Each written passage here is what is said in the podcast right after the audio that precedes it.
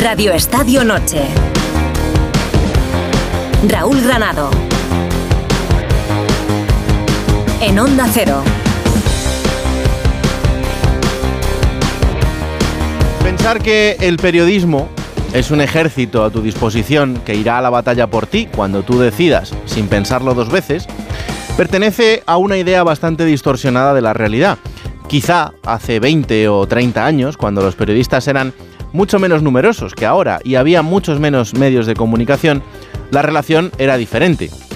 El periodista podía ser tu amigo, tu confidente, o simplemente esa persona a la que utilizabas a tu antojo con el regalo final de una entrevista a modo de migaja con la que ese periodista quedaba bien ante sus jefes y además salvaba el mes. Eso ha cambiado. Ahora hay cientos de periodistas y otros tantos medios que nacen y desaparecen prácticamente cada semana. Medios que buscan la inmediatez, lo noticiable, lo que dé pinchazos. Y el resto, pues da igual. Los futbolistas y entrenadores están cada vez más metidos en una burbuja inaccesible en la que el periodista no tiene ningún contacto. No puedes ver los entrenamientos, no puedes verles al entrar o salir del lugar de entrenamiento, no puedes viajar con ellos, no puedes verles al llegar al partido, tampoco puedes verles al acabar el partido, y así semana tras semana. El trabajo del periodista se reduce a intentar tener una relación cercana con los protagonistas gracias a los jefes de prensa personales o a los del club y a que tengas la buena fortuna de poder llegar al teléfono del jugador. Y esto es así en todos los grandes clubes y cada vez más también en otros que no son tan grandes. Pero luego, cuando el equipo juega mal, cuando el equipo no gana, entonces viene Xavi Hernández a pedir que el ejército de la prensa catalana coja la bandera del Barça y se ponga a ondearla para cerrar filas y ayudar al equipo. Me hace gracia el concepto de ayuda, porque en este caso sería mejor cambiarlo por distorsionar la realidad. Vamos a decirle al aficionado culé que está todo bien y así no hay problema. Asumimos entonces que el aficionado o aficionada culé es idiota y no tiene capacidad para ver si le gusta o no el juego de su equipo. Es cierto que el Barça está vivo en cuatro competiciones y que puede ganar las cuatro, pero no es menos cierto que el nivel futbolístico no es el de la excelencia. Y sobre todo no es el nivel que prometía Xavi y que promulgaba como jugador y criticaba en otros equipos cuando no se jugaba al modelo que él considera el mejor. Este no es un Barça con estilo Barça. Es el equipo azulgrana que más partidos ha ganado 1-0 en los últimos años y con un juego que no enamora. Y es una realidad. No ganarle a Lamberes es un accidente. No convencer con el juego es una realidad. No es buena cosa cuando buscas que el de enfrente solucione tus problemas. Eso sí, es más fácil.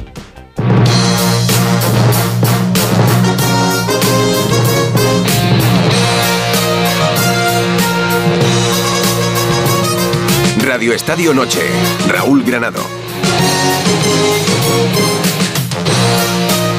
Buenas noches. Ha arrancado la jornada número 17 en Primera División. Lo ha hecho con el partido que acaba de terminar en el Sadar Osasuna 1, Rayo Vallecano 0. Javier Saralegui.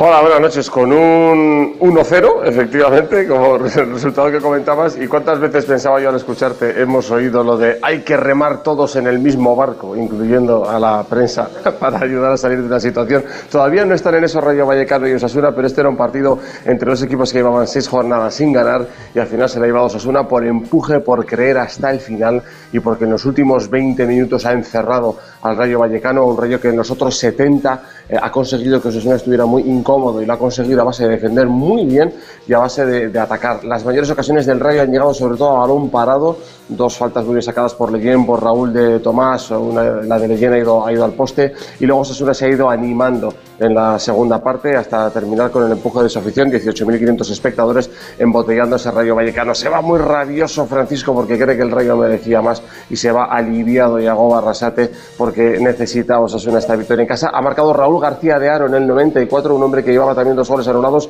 que sentía el peso sobre su espalda de tener que, marcar siendo un fichaje, el fichaje importante de este verano, gastando esos unas 6 millones en él y ha conseguido un gol que también le libera de mucha tensión. 1-0 en el 94, ha ganado Sasuna en esta noche con 18.500 espectadores en Sadar. Mañana a las 9 de la noche Valencia-Barcelona, con esa palabra que ha dicho Xavi hoy en la sala de prensa.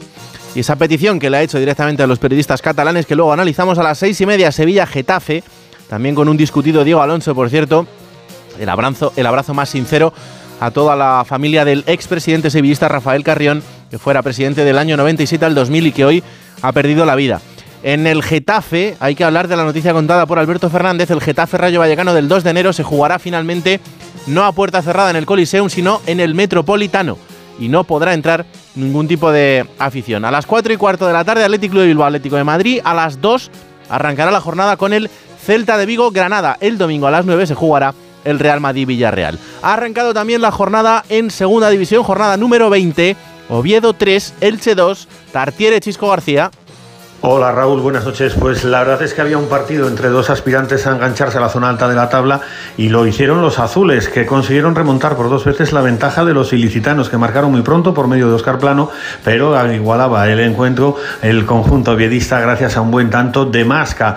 Antes del descanso volvió a marcar el Elche, que se fue con ventaja, pero en la segunda mitad los goles, primero de Borja Bastón y luego de Sebas Moyano, desataron la locura entre una afición, la del Oviedo, que vuelve a creer que es posible engancharse a esa pelea por jugar el playoff o incluso por lograr el ascenso directo. Veremos a ver de lo que es capaz el conjunto de Luis Carrión, que cerrará la, primera vuelta el próximo jueves ante el Villarreal B, mientras que el Elche lo hará recibiendo al Alcorcón el próximo martes. En la Liga francesa, Mónaco 0, Olympique de Lyon 1, Estadio Luis II, Manu Terradillos. Victoria importantísima para el Olympique de Lyon, ese 0-1 con el que se ha impuesto en una plaza difícil en Mónaco. Marcó Jeffiño en el 85 y segundo triunfo seguido para los del Rodano, que abandonan el último puesto de la tabla y ahora con Pierre Sage, su tercer técnico en lo que vamos de temporada y estamos en diciembre. Menalgó de luz en una campaña hasta ahora de pesadilla. Importante traspiés para los del Principado, para el Mónaco fueron muy superiores, eh, pero se quedan sin sumar. Siguen terceros, pero podrían abrir hueco este fin de semana el Niza, segundo dos puntos por delante, y el líder, el PSG de Luis Enrique, que le saca seis, y el domingo visita al Lille. En la Premier League inglesa, Nottingham Forest 0, Tottenham 2, City Ground Stadium, Jesús López. Y es que era líder el Tottenham hasta hace poco cuando empezó la ola de lesiones, va recuperando jugadores y va recuperando sensaciones. Victoria 0-2 con goles de Richarlison y de Dejan Kulusevski para los de Ange Postecoglou con su estilo de juego ofensivo y arriesgado que le está dando buenos frutos. Ya vuelven a estar empatados con el cuarto que es el City a 33 puntos, vuelven a estar en la zona alta de la tabla. Ojo con este Tottenham que está de vuelta. Y en Italia, Genoa 1, Juventus 1 Estadio Luigi Ferraris, Mario Gago. Al tercer viernes consecutivo la Juventus falló después de ganar al Monza, después de ganar al Napoli. No hay contrasorpaso contra el Inter, solo 1-1 a pesar de empezar por delante en el marcador. Un penalti anotado por Federico Chiesa tras una mala del portero español José Martínez. Empató en los primeros minutos del segundo tiempo Albert Gudmundsson, el islandés, una nuevo partido donde la Juve no estuvo lúcida, donde no supo aprovechar las oportunidades y también pidieron un penalti por manos de Bani que parecía claro que el VAR no intervino providencial el portero español Josep Martínez también al hacer un paradón en la última jugada del encuentro a cabezazo, bueno, a remate con el pecho del eh, defensa Bremer. Con este empate la Juventus queda con 37 puntos a uno del Inter que juega el domingo contra la Lazio a las 20:45. Si gana los Nero Azzurri se irán este fin de semana, más cuatro sobre los bianconeri. Polémica entre Real Sociedad y Betis a cuenta de las entradas para el domingo a las 4 y cuarto de ese partido que tendría que jugarse, que se jugará en Anoeta, partido en homenaje a Aitor Zabaleta y por el que la Real no ha permitido que se vendan entradas en la afición visitante. Hay enfado en la cúpula directiva del Real Betis Balompié. Y Robert Moreno será el próximo entrenador del Sochi ruso el domingo a las 9 menos cuarto de la noche dará su primera entrevista, lo hará en nuestros micrófonos en el Radio Estadio de Onda Cero junto a Edu García. Y en la jornada de la Euroliga de baloncesto, dos malas noticias en forma de dos derrotas. Olympiacos le ha ganado 56-63 al Valencia Basket y el Barça ha caído 86-90 con el Milán. Radio Estadio Noche, Raúl Granado.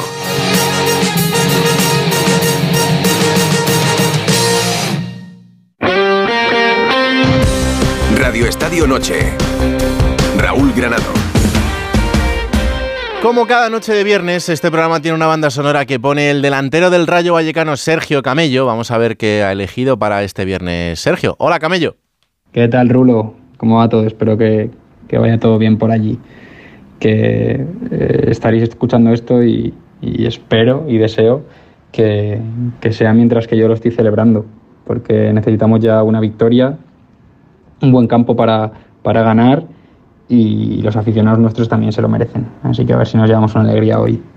La canción que, que os voy a poner hoy es de un grupo que, que bueno, que, que, me ha acompañado en gran parte de, de mi adolescencia y, y bueno, eh, siendo muy pequeñito ya lo escuchaba y, y, me encantaba y gran parte de que me guste a mí mucho la música es por, es por ellos. Eh, son Pereza, eh, un grupo que, que, obviamente conoce todo el mundo y, y, siempre, como os digo, lo disfruta mucho y aparte pues eh, nació en, al lado de mi barrio, en Alameda Osuna, es un grupo de allí y entonces es, o sea, es pertenece ya casi a mí, es una parte de mí. Y la canción que, que os voy a, a, poner es la de Dos Gotas, que me encanta, que la he disfrutado en muchas etapas de mi vida y la recuerdo en el instituto, ya incluso en el colegio antes y la sigo disfrutando un montón. Así que espero que la disfrutéis y, y nada, que ojalá estemos ganando y hayamos ganado.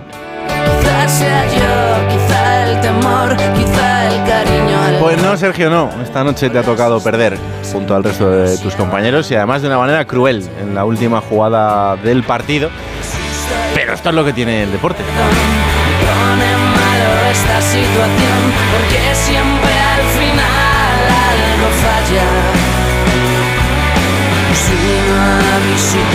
Esta noche no voy a saludar a mis queridos tertulianos porque tenemos un programa muy, muy especial. En unos minutos estaremos en la sede del Comité Olímpico Español donde se ha celebrado hoy la gala anual de los deportistas olímpicos y por eso hoy pues les he dado el día libre.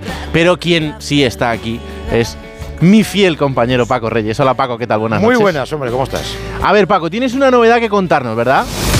Pues sí, quiero hablarte de la guinda. Seguro, seguro que algún décimo para el sorteo del día 22 llevas. Sí. ¿Sabías que si ganas el premio gordo, una buena parte se va en impuestos?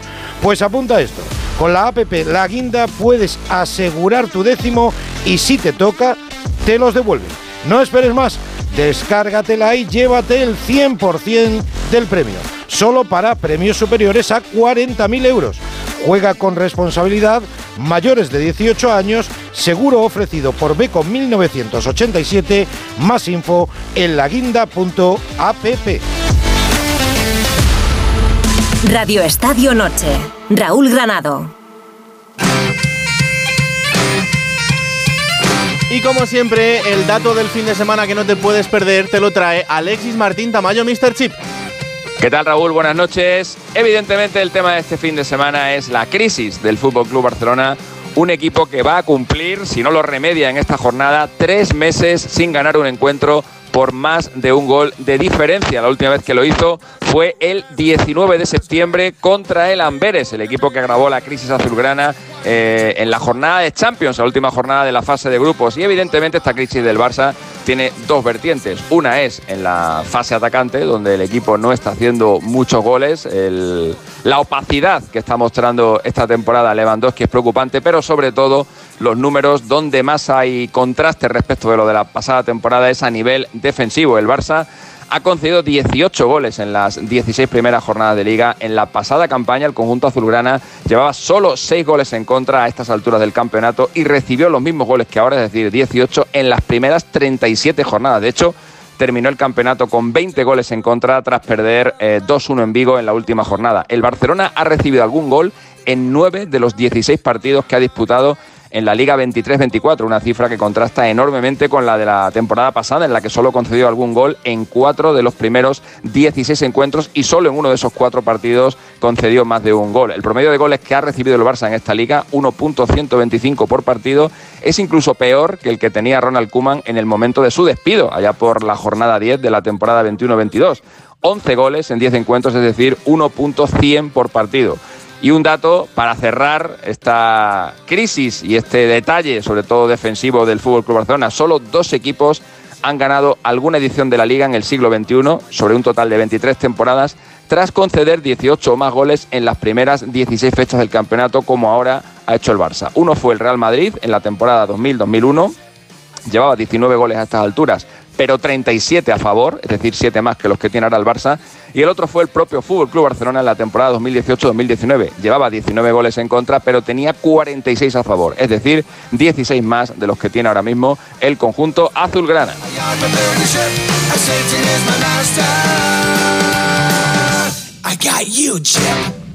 Y con estos datos, el Fútbol Club Barcelona tendrá que jugar ese partido frente al Valencia y después de una rueda de prensa que ha marcado y va a marcar mucho el eh, pulso de Barcelona. Hola Alfredo Martínez, ¿qué tal? Buenas noches.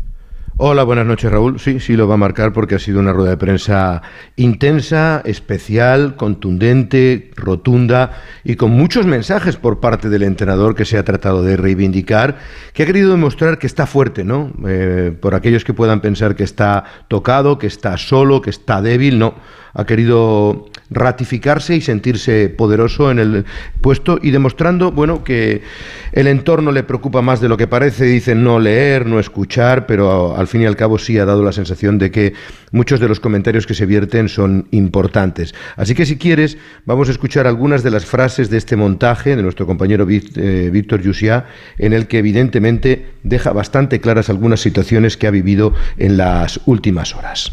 Muchas veces lo que sucede conviene y seguramente conviene lo que ha sucedido. Seguramente no, seguro, para mejorar, para saber que no estamos haciendo las cosas bien y si al final de la temporada no hay resultados, pues seguramente el entrenador se tendrá que marchar, si esto funciona así, pero no en el mes de no en el mes de diciembre. Yo pienso que se está contando una irrealidad, o sea, se está que se estaba generando una tensión que no era no era necesaria primero y que tampoco no no eh, no dice lo que la realidad es. Estamos en, la carrera para ganar cuatro títulos. Esa es la realidad. Me llega otra vez mensajes de como si fuera un funeral todo. me mandan mensajes como si me hubiera, se hubiera muerto mi madre o mi padre. Y dices, bueno, ¿qué ha pasado? Si estamos, nos hemos clasificado primeros de Champions. Por cierto, ninguno de vosotros me felicitó la última rueda de prensa por ello. Vamos a intentar hacer una temporada mínimamente notable y si es de excelente, pues ¿qué haremos con todo lo que está sucediendo ahora? Tenemos que ser más positivos, por lo menos los culés. Yo entiendo que en otros clubes pues no se nos, se nos critique o en otros medios de comunicación que no son afines al Barça, pero los que son afines al Barça a la primera curva no nos pueden no nos pueden dejar de la mano. Toca apoyar al equipo, toca apoyar a estos jugadores. Estos jugadores son vigentes campeones de liga y de la Supercopa. Creo que merecen un respeto. A partir de ahí a trabajar y resultados. Y si no salen, pues lo habremos intentado, pero no a la primera curva. Hace un mes me decías que si yo iba a ser el Ferguson del Barça, me voy a volver loco. Ahora estoy en la calle. Bueno, pues ¿qué hacemos? A ver, estabilidad. Estabilidad es lo que necesita el club. El club necesita estabilidad. Todos los proyectos de otros equipos, cuando han habido curvas, estabilidad. Que el fútbol no tiene memoria, lo sabemos, pero hay que recordarlo. El proyecto, cuando digo que está en construcción, es esto. Van a haber baches para luego volver a salir otra vez. Estabilidad necesita el club y más en la era post-Messi, en una situación económica complicadísima. ¿Tú has, entendido, ¿Tú has entendido por qué hoy, Alfredo?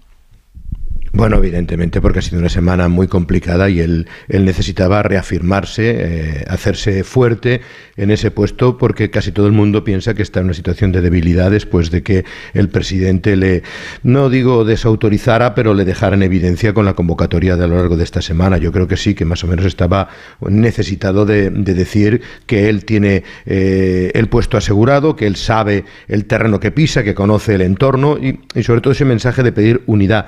Él dice estar sorprendido y que la situación es irreal y de las curvas. Y a mí me llama la atención lo, de las curvas porque la sensación, por mucho que él diga que en la calle la gente le saluda, evidentemente cuando tú ves a una persona famosa y le tienes empatía, le venga, suerte, sigue adelante y tal, hmm. independientemente de que no estés de acuerdo, no vas a estar diciendo, bueno, Xavi, vete a casa, no se lo van a decir. Pero, pero, por ejemplo, a mí me llama mucho la atención esa frase de que ninguno de los periodistas le felicitó al acabar el partido. Primero, ¿tú te crees que después de perder con el Amberes, que pasa por ser uno de los peores equipos de la Liga de Campeones, está para felicitarle? A mí me parece que no, yo entiendo que no, no se daban las circunstancias para que, para que le felicitáramos, ¿no? Por mucho que se hubieran clasificado, ya se habían clasificado la semana del Oporto, ya alguno le felicitó en sala de prensa, aunque la misión del periodista no es felicitarle. Hombre, en todo caso puedes felicitarle cuando gana una liga, cuando gana un campeonato, pero pasar a los octavos de final me parece que para un equipo como el Barcelona es que se descuenta prácticamente, ¿no te parece? Es que em, yo no lo entiendo, sinceramente, porque yo, yo puedo comprender que él diga, joder, no me habéis felicitado ganado la Liga, ha ganado la Champions, o, pues obviamente, vale, muy bien, porque es gente con la que está rozando cada día y, hay una cierta cercanía. lo puedo entender. Sí, evidentemente. Pero por pasar a unos octavos de final, claro, que venimos de unos años en los que no es lo, lo que sucede. Pero no significa que porque no haya sucedido en los últimos años, el Barça tenga que celebrar.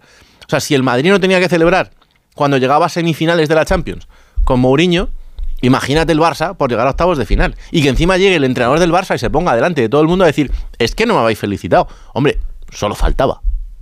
Y, y en un grupo como el que tenía, es decir, un grupo relativamente accesible, con, con muy poca dificultad y con, y con una plantilla como la que él dice que está llamada a, mayores. Dice que está todavía todo abierto. Evidentemente, solo faltaría que en el mes de diciembre el Barcelona hubiera dicho ya adiós Claro. a la liga. Yo creo que hay evidentemente nervios en el, en el entorno, en, la propia junta directiva, y él ha querido, bueno, pues acallar todas esas voces. Ayer mm, muchos de los miembros de sus entornos, de cada uno, de Deco, de Laporta, de Xavi, nos iban filtrando sus puntos de vista de, los, de lo que había ocurrido, pero evidentemente él eh, hoy tenía que lanzar su mensaje directo, claro, rotundo, para evidenciar que no se siente debilitado que él cree que el presidente no le ha fallado nunca, que él no está solo, que tiene una buena relación con todos los estamentos, es decir, con el presidente, con Deco, con los jugadores, que jugadores están con él. Bueno, había muchas cosas que reafirmar ante esta situación que, como te digo yo, sin generarlo nosotros, sino que lo ha hecho su propio club, Hmm. le han dejado en, en cierta debilidad, ¿no? No, es que además em, creo que es el peor de los caminos para reivindicarse. O sea, que, que Xavi, como entrenador, tendrá que reivindicarse a través del juego del equipo, de los resultados y de su discurso futbolístico. Pero no de. evidentemente. Claro, pero no de buscar excusas. Y no de encima decirle a la prensa que es la que tiene que coger la bandera y, y- y unirse a, a No, este pero- ejército. No sé. no. Pero fí- fíjate, Raúl, yo, yo que soy un gran defensor de Xavi, al que conozco desde que tenía 16 años y le tengo una amistad una, y un cariño eh, importante, yo, yo creo que se equivoca además a la hora de calificar la temporada. O sea, el Barcelona a, a 17 de- 16 de diciembre que se va a cumplir ahora es más decepcionante que brillante. O sea, ha cumplido, ha cumplido clasificándose en un grupo fácil en la Champions, todavía no ha empezado en la, en la Copa del Rey y, y en la Liga está decepcionando porque está a siete puntos del Girona, está a cinco del Real Madrid. Y, y el calendario que ha pasado el Barcelona es que ha recibido en casa a los tres aspirantes hasta el momento, Girona, Atlético de Madrid y Real Madrid, que en la segunda vuelta tendrá que visitarles a ellos, con lo cual tampoco es que sea muy halagüeño. Por eso, cuando él dice que a la primera curva la gente se, se baja, no, perdona, ha habido muchas curvas. ¿eh? ¿Cómo se llama? Una chicane, ¿no? En la Sí, Fórmula 1. sí, sí, sí. Yo creo que va en una chicane la permanente. curva gorda no ha llegado, pero cuando llegue. que cuando, cu- cuando él dice que estamos pintando una situación irreal, me da la sensación de que el que está pintando un escenario irreal es él. Ahora mismo puedo estar yo equivocado, pero, pero en líneas generales es eso. ¿no? Y sobre todo que al final creo que, que al aficionado no le engañas. O sea, el aficionado sabe perfectamente si le gusta o no cómo juega su equipo. Más allá de que gane o no, porque eso ya es otra cosa. Sí, bueno, que es verdad que le están coreando en el estadio la gente. Sí, porque Xavi, Xavi, Xavi, porque. Porque es culé, Vale. porque es el mejor jugador de la historia del Barça y posiblemente del fútbol español, es el más laureado y, y, como dice, defiende al barcelonismo a ultranza y a muerte. Y la gente le siente como uno propio, por supuesto que sí, pero de ahí a pensar que el público, y además lo podemos pulsar, está satisfecho con lo que va de temporada ahora mismo en el Barcelona, creo que media un abismo importante y una irrealidad, como dice el propio Xavi, ¿no? Desde luego. Bueno, ¿cómo está el equipo de, de cara a ese partido frente al Valencia? Bueno, pues intentando restañar las heridas, ¿no? Con muchas dudas, viendo a ver cómo va a salir y después de ese mazazo que supuso la derrota. Ayer hubo una comida, una cena con todos los eh, cuerpos profesionales, todas las plantillas profesionales y la junta directiva y se fueron muy rápido porque evidentemente había que trabajar en la mañana de hoy. En la que hemos visto la buena noticia de que Xavi confía en los jóvenes, los que viajaron a Amberes lo hacían algunos por, por las ausencias o los descansos, algunos de los titulares, pero esta vez mantiene a Héctor Ford, que jugó, recordarás, de lateral derecho, a Pau Cubarsí, que cuenta casi sus partidos en el primer equipo con goles, y el otro día marcó de cabeza lo que no hizo Lewandowski. Vamos a ver si el polaco ya despierta y espabila de una vez por todas. Y ha dado una lista de convocados en la que el Morbo lo ponía de John. De John, que sabes que por fiebre no había viajado al Sí. partido de Bélgica, sin embargo, entrenó al día siguiente, estuvo en la cena y ha estado en esa lista en la que mm, se- están evidentemente los Araujo, eh, Gundogan y Lewandowski, que había liberado en un primer momento el técnico para, para el viaje europeo. Y viajan mañana en avión. Lo del, lo del tren, como Valencia no está muy bien comunicado por tren, parece haber pasado un segundo plano. Vuelven en charter, lo harán a las 11 de la mañana. Y yo creo que va a hacer dos cambios con respecto al equipo que habitualmente está utilizando en las últimas jornadas, el equipo de gala, es decir, que jugaría con Iñaki Peña en la puerta. En el lateral derecho yo creo que va a volver Cancelo para darle la opción a Valde de jugar en la izquierda, porque yo creo que se va a sacrificar a Cundé. Cundé está en un mal momento y me da la sensación de que Araujo y Christensen serían los centrales. Por cierto, dicen que Araujo no volverá a jugar en el lateral porque consideran que es el mejor central de la plantilla y que pierdes potencial y contundencia con Araujo en la, en la banda. En el centro del campo parece lo más claro con Gundogan, Frenkie de Jong y Pedri, Pedri que estuvo muy bien el otro día frente a Lamberes en el rato que entró. Y arriba creo que se va a producir el otro cambio. Lewandowski intocable, Joao Félix volverá a la titularidad tras no, no, hacerlo en el partido frente al Royal Amberes y me da la sensación de que Ferran, que marcó un gol el otro día en Europa y que quizás atraviese el mejor momento y que un Rafinha que estuvo muy desacertado frente al Girona, podría ser el otro cambio que, que realice el técnico. Esos dos serían en, en, principio los que realice el técnico y el Morbo lo pondrá Joan Laporta acompañando a la expedición que no ha organizado él, sino, sino Xavi Hernández. Queremos entender que la convocatoria la ha dado el técnico 100%, ¿no? A partir de ahora ya hay que ponerlo siempre en entredicho. Mañana te escucho, un abrazo Xavi, con la personalidad que tiene, por mucho protagonismo presidencialista, mm. entiendo que, que, no será así, pero bueno, más le vale al Barça que sea, que sea como decimos. Debería. Hasta mañana, Raúl. Un abrazo noches. fuerte.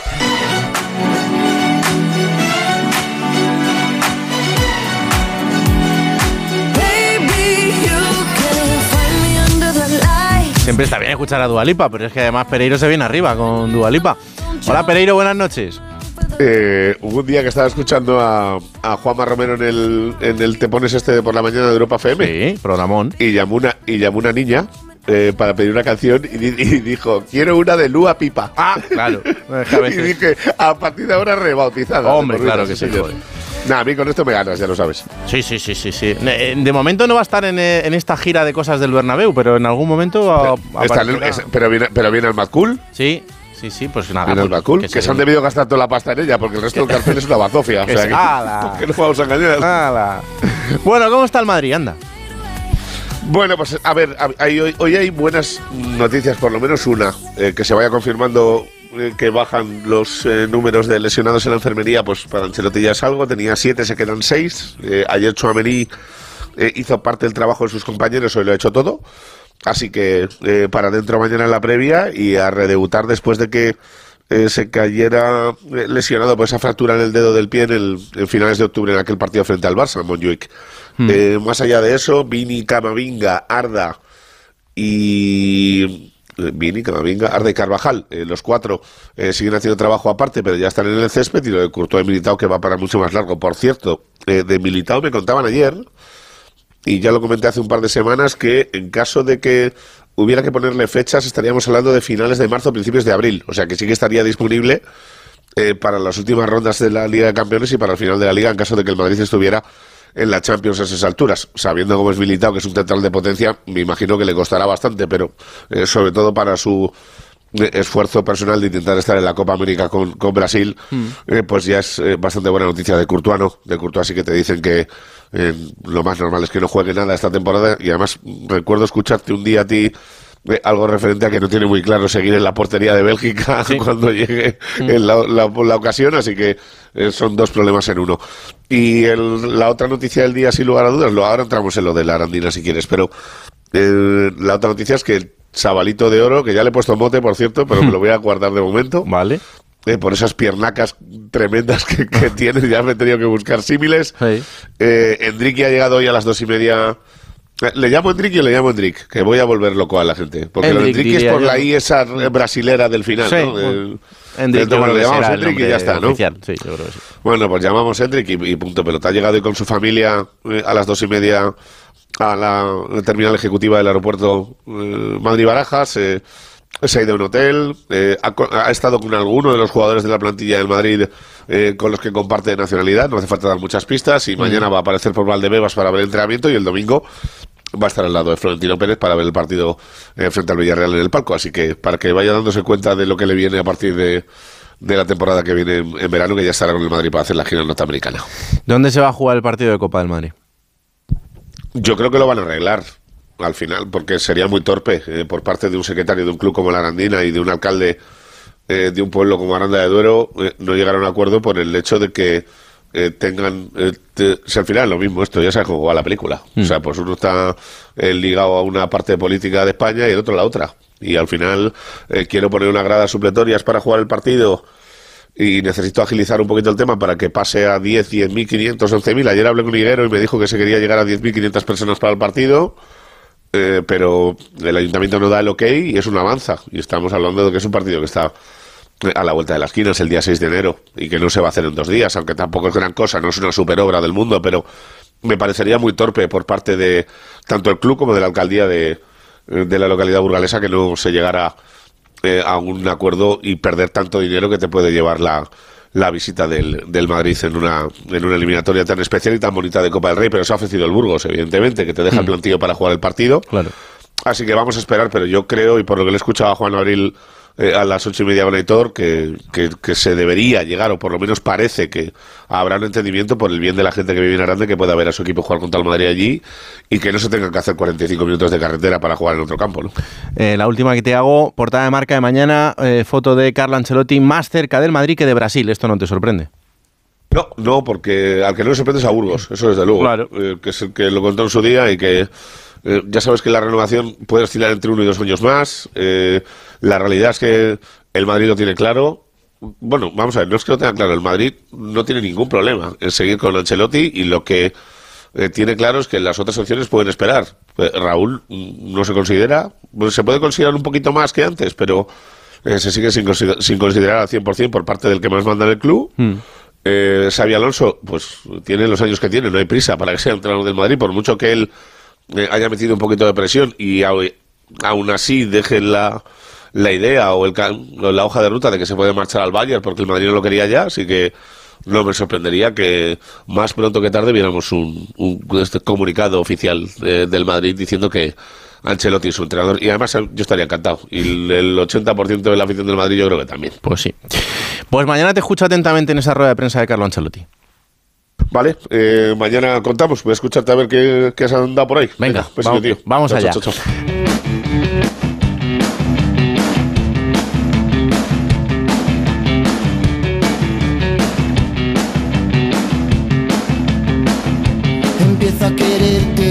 El capítulo 15 del diario de un futbolista, Coque Andújar nos habla hoy de el día que conoció a la prensa deportiva.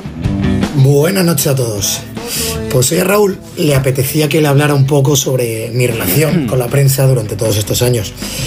Pues bien, he de decir que no he tenido una relación tan tan intensa y especial como la de Clemente cuando era seleccionador español. Pero es cierto que al final esa relación, el roce con el periodista diario que cubre la información de tu equipo, pues es inevitable. Eh, a partir de ahí, con algunos, ese roce ha sido mejor y con otros ha sido pues algo peor no ha habido más allá que, que alguna que otra entrevista. Eh, rápidamente tú notas en el día a día quién se acerca a ti para charlar y evidentemente estar informado sobre la actualidad que debe cubrir o quién lo hace también con algún interés un poquito más allá. Es cierto que siempre he intentado estar dispuesto y accesible para cualquier entrevista o requerimiento de la prensa. Eh, primero porque creo que es una parte más de nuestro trabajo que está enfocada a, los aficionados de tu equipo para que puedan conocerte mejor o simplemente tu opinión sobre cualquier tema. Y bueno, también tiene que ver que, que empecé la carrera de periodismo, aunque solo hice hasta tercero, pero he convivido también un poquito entre vosotros, Raúl.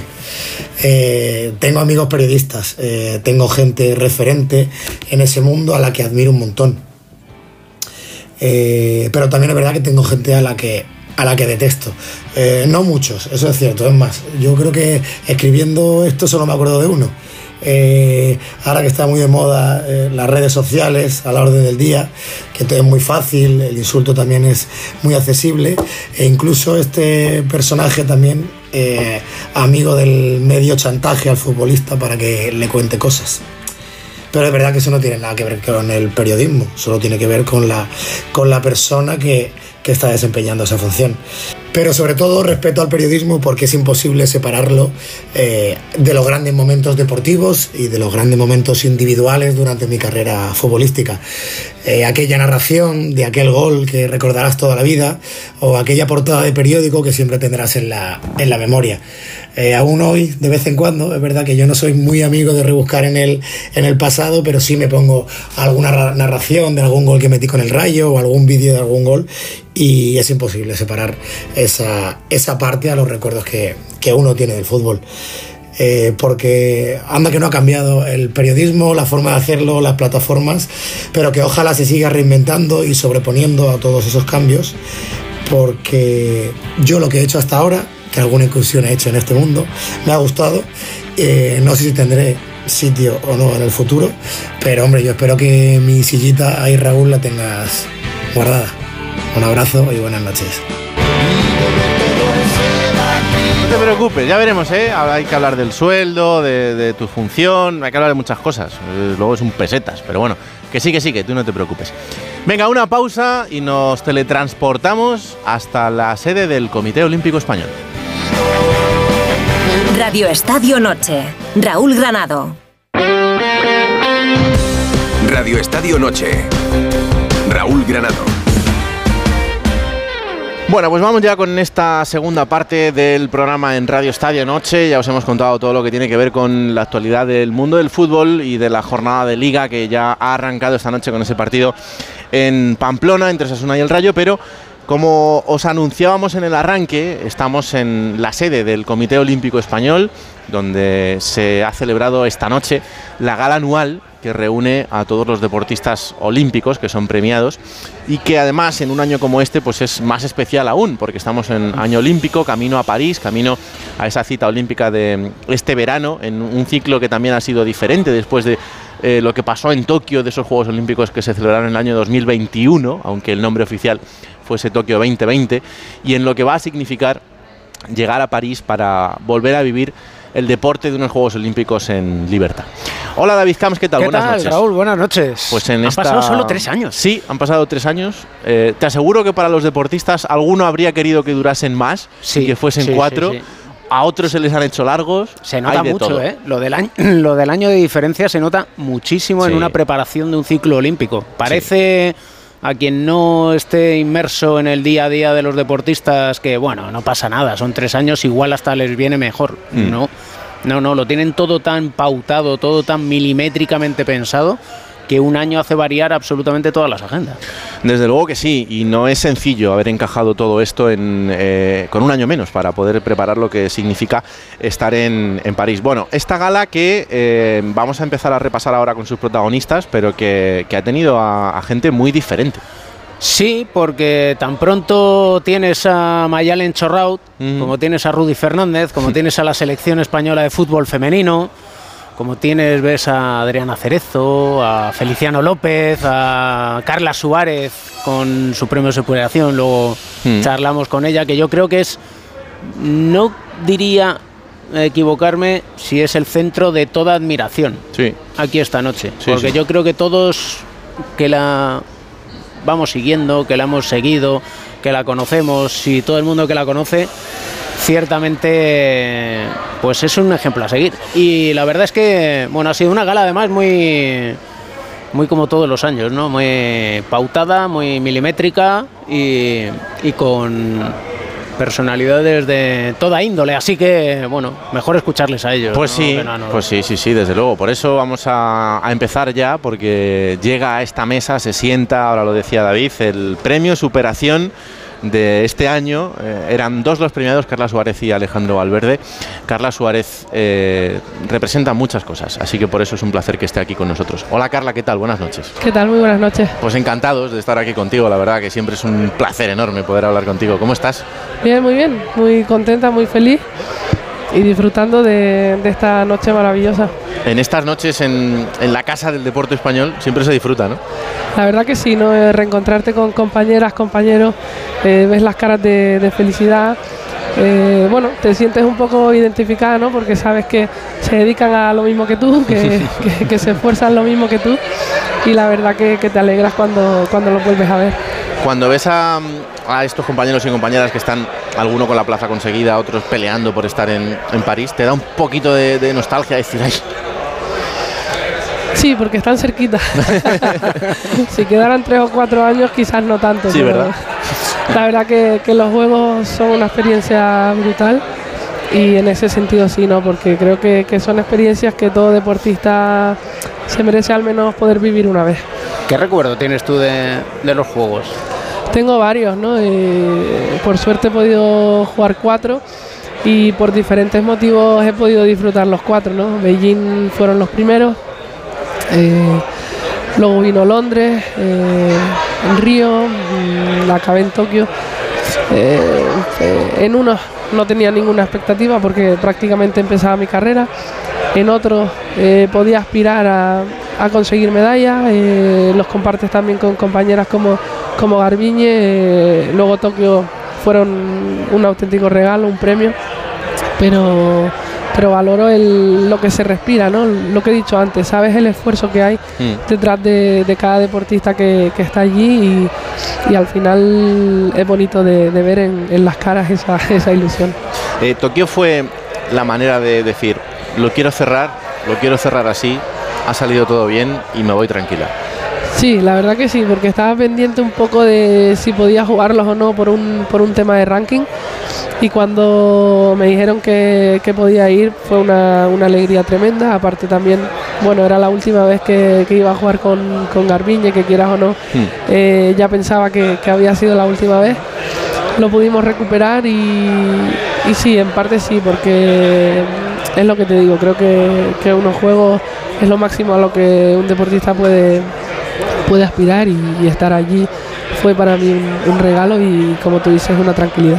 A veces no se entiende, ¿no? Porque, por ejemplo, en el mundo del tenis, que vivís eh, todo lo que significa un gran slam, tener todos esos focos, ese impacto en- entre la gente, que luego alguien, pues como tú, como Garbiñe, como Rafa Nadal, te reconozca que estar en unos juegos es lo máximo que puede tener un deportista, pero es que es diferente.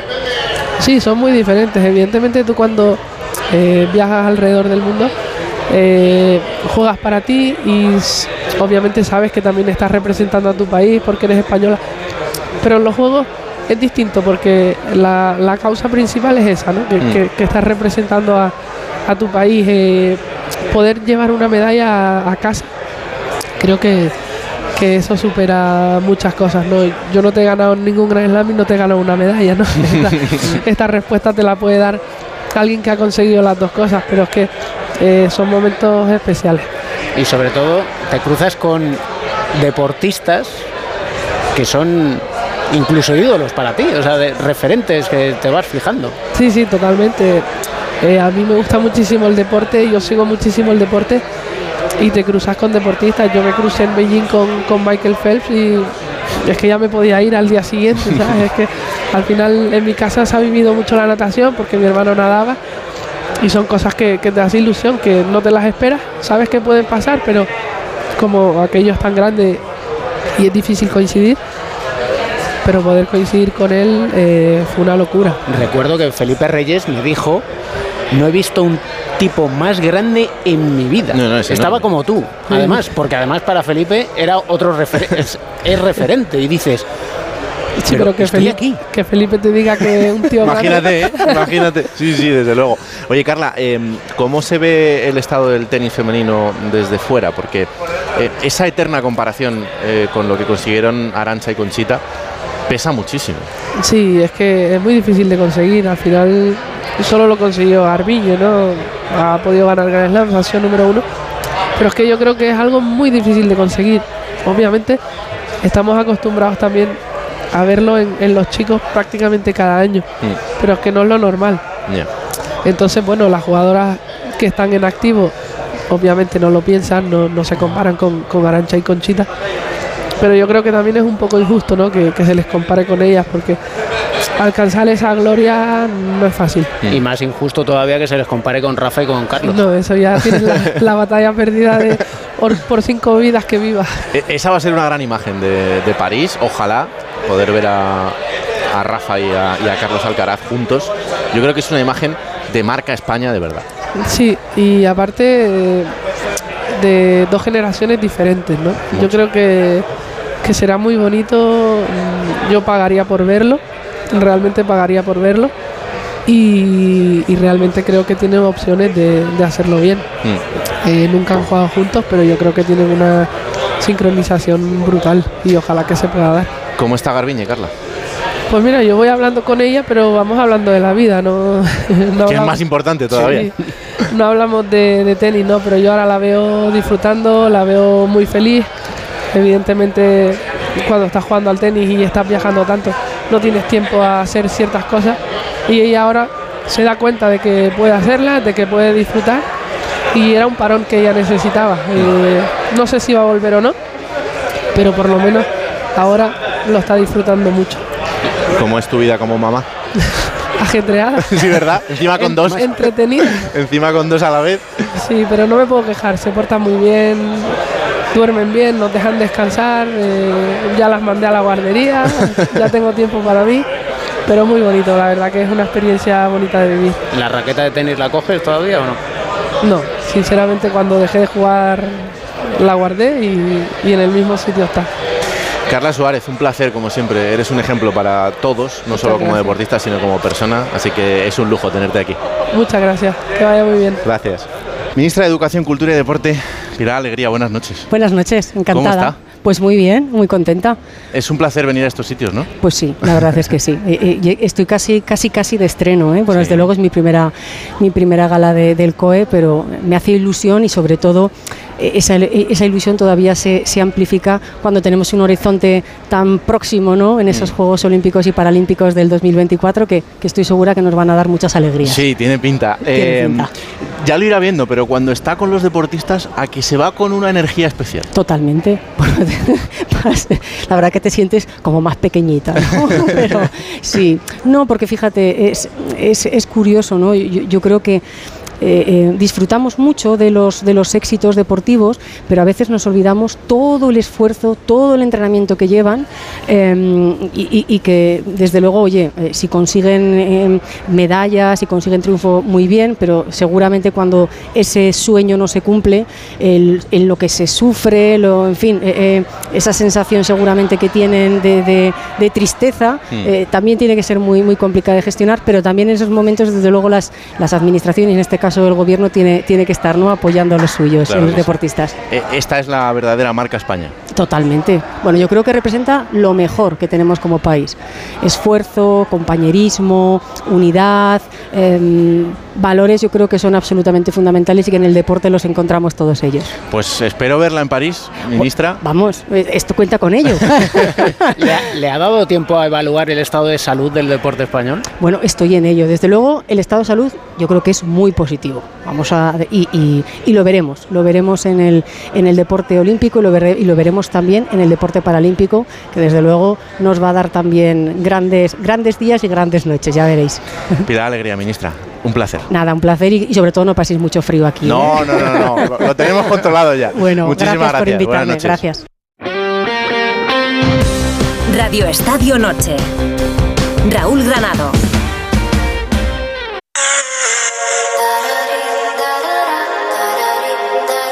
Radio Estadio Noche.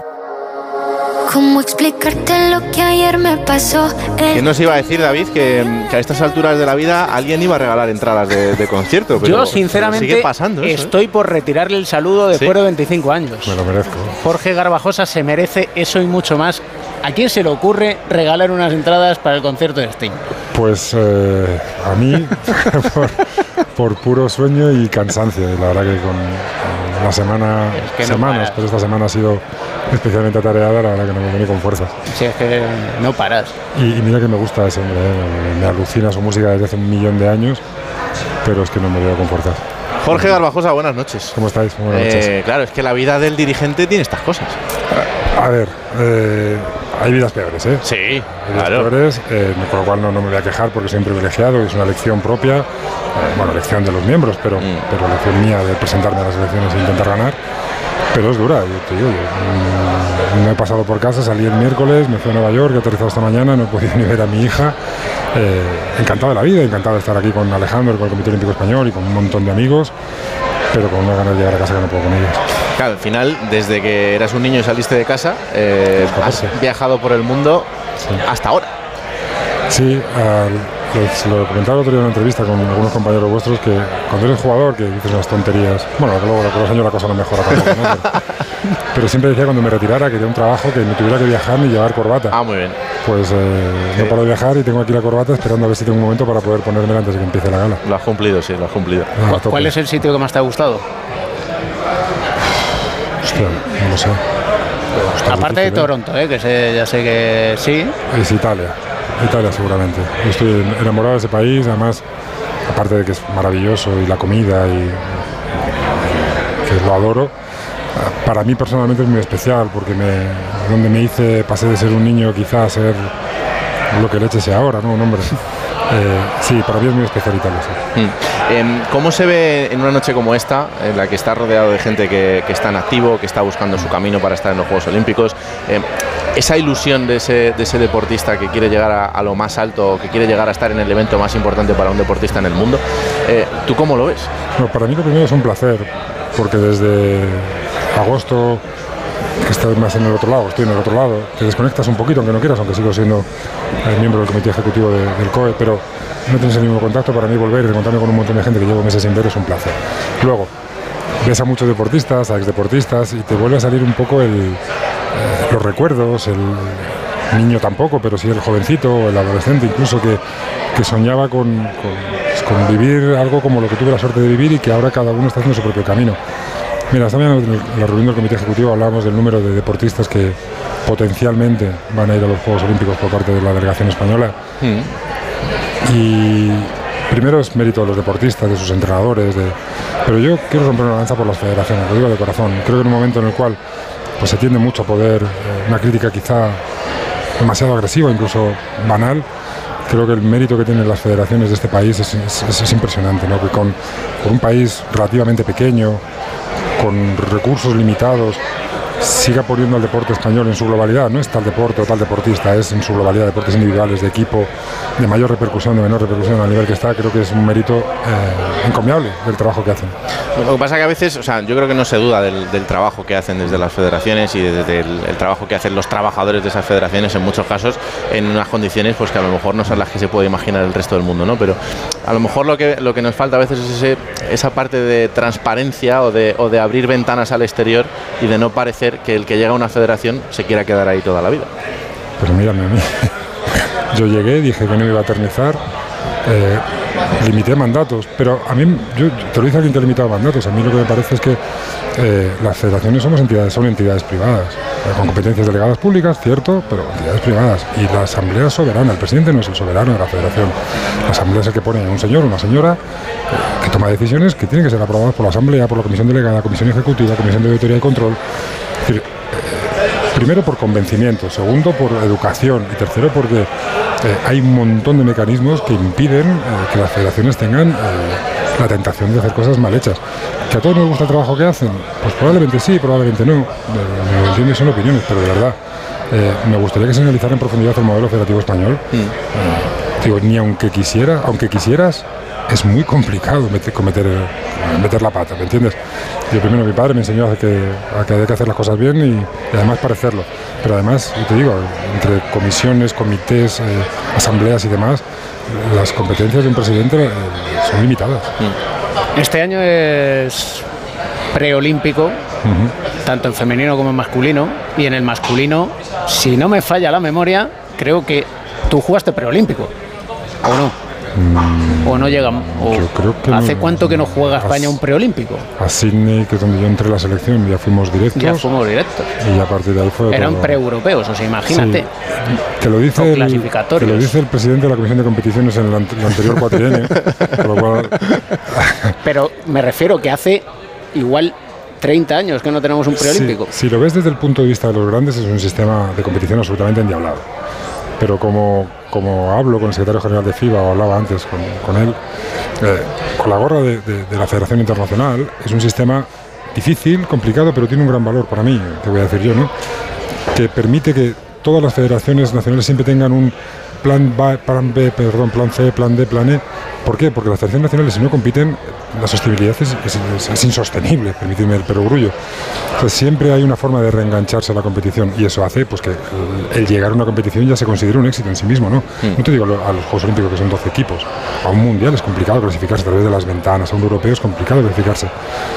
Para los grandes o los supuestamente más potentes es complicado, yo lo, lo- lo entiendo y lo asumo así, pero siempre permite que todas las federaciones prácticamente tengan actividad cada año y eso a la hora de la visibilidad, la promoción, los patrocinadores, las inversiones públicas es muy necesario. Entonces, mm, es una... Y es endiablado para España, aunque sea en Sí. Valencia, en casa. No, pero sí, sí, sí. ojo, que tenemos Bahamas, Finlandia o Polonia. Lo ahí mezclado. Eh, Es un grupo trampa. Es un grupo trampa porque a nivel de reconocimiento internacional probablemente no lo tenga como lo puede tener Italia, o Eslovenia, o Croacia, u otros países europeos o, o no europeos. ¿no?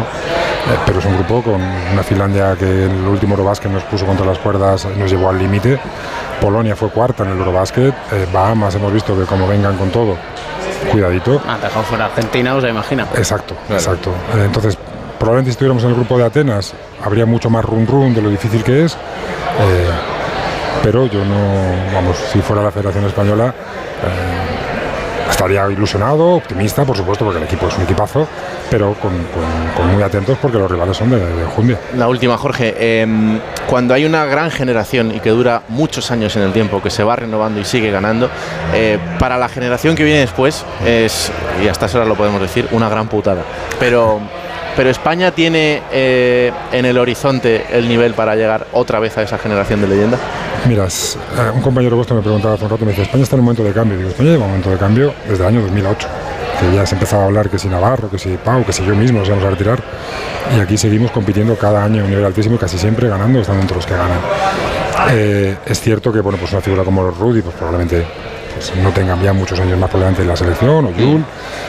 Pero mira, cuando trajimos el Mundial U17 masculino a Málaga, no fue una eh, idea lunática de alguno o mía. Que también. Sí, pero era un plan y era porque queríamos poner en valor aquí, en nuestro país, en nuestra casa, delante de vosotros, delante de los aficionados, delante de, de los patrocinadores, que la generación que viene es, mm, con coloquialidad, ¿vale? Permítemelo, es muy bestia lo que viene. Hablamos de que un año más tarde han sido campeones del mundo 19, Sinadai, que es uno de los grandes referentes de esa generación. Pero está Conrad, está Hugo, está Langarita, está Izan, está Baba Miller, eh, está el hermano, está Sedi Garúa, eh, algún, Adai, alguno me dejo, con todo el respeto, Jordi lo que viene es muy, muy bestia, pero hay que dejarles trabajar.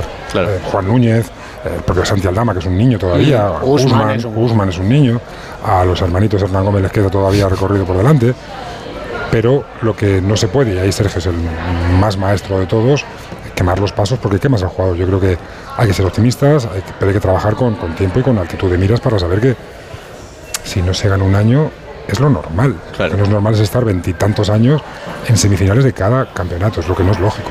Oye, esta sí que es la última. ¿Cómo está Ricky? Pues mira, eh, hace varias semanas que no, no he hablado con él, la verdad, y eso sí que me lo reprocho.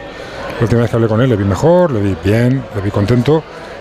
Su parte de baloncesto no la tocamos, no, yo no hablo con él de eso, yo hablo de cómo está, de cómo está su hijo, de cómo está su familia y de cómo está él, lógicamente, le vi mejor, le vi animado y eso es lo que me, eh, me pone contento. Lo que me pone triste es que soy tan, ah, lo que sea, que tengo que llamarle hace días y la verdad que no lo he conseguido hacer y espero poder tener ahora en Navidades un tiempo para, para hablar un ratito con él por puro cariño, por pura amistad y por pura admiración. Pues descansa y duerme, ¿eh? Lo mismo. Un abrazo. Gracias, chicos. Chao. Y que, y que ya te vale. Bueno, para recibir al siguiente premiado, que también es una absoluta leyenda, eh, pues quiero saludar al redactor jefe de esta casa. Hola, Félix José Casillas, buenas noches. ¿Qué tal, Raúl? Buenas noches. Ha sido una noche emocionante en, en esta gala del, del Comité Olímpico Español y quien tenemos ahora sentado en la mesa también es una gran referencia. Yo le he visto subir y le he visto en plena forma. Le he visto subir al, al- al estrado ahí rapidísimamente y digo, bueno, se va a poner a hacerse unos kilómetros ahora mismo en lo más alto, pero no, no, se ha contenido, se ha contenido y bueno, nos ha dado una, una noticia entre comillas, ¿eh? porque ya lo sabíamos, pero alguien por ahí pensaba, lo mismo no, no lo deja, no lo deja, sí, sí, sí, lo ha dejado y está aquí con nosotros, pero en plena forma también, impecable. Desde luego. Jesús Ángel García Bragado, ¿qué tal, Chuso? Buenas noches. Buenas noches. Qué importante, ¿no? Que, que después de una trayectoria deportiva tan brillante eh, recibas el, el cariño y, y el saludo de tantos compañeros. Sí, la verdad que ya van camino ya de dos años largos que me retiré definitivamente mm, dejé mi carrera deportiva, pero la verdad que sigo todavía recibiendo reconocimientos y la verdad que no se puede estar más agradecido a, a que todavía, bueno, pues es muy, mm, a veces pues se olvidan del deportista, pero bueno, yo en eso he sido muy afortunado y vuelvo a repetir, lo único que, que siento tanto agradecimiento es poder devolver todo lo que me ha dado el deporte durante todos estos años. ¿Cómo es el, el día después de dejarlo?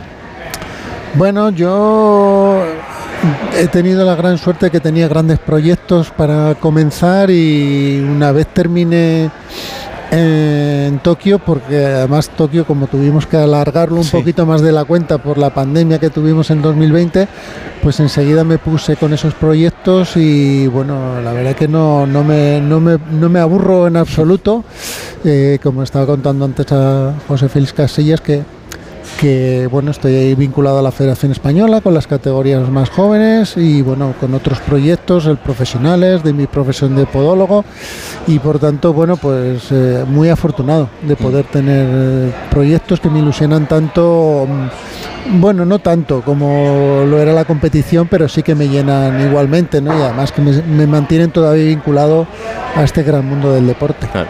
¿Se sale, a, ¿Se sale a marchar se sale a correr de una manera diferente cuando, cuando ya no estás en activo? Sí, porque ya como ya no vas a competir más, pues ya no estás todo el día pensando, hoy haré 10 kilómetros, mañana haré 20, mañana, pasado mañana tengo que salir a hacer una tirada muy larga. Entonces vas un poco haciendo lo que más te apetece del deporte, eh, pues eh, intentar pues bueno que mantenerse en forma, eh, no coger mucho peso y luego pues el hecho de también de estar entrenando chavales pues te hace estar muy activo, seguir las marcas, mm, plan- preparar las sesiones de entrenamiento. Entonces es una forma diferente, diferente porque estás en la pista de atletismo de otra manera como estabas. Claro.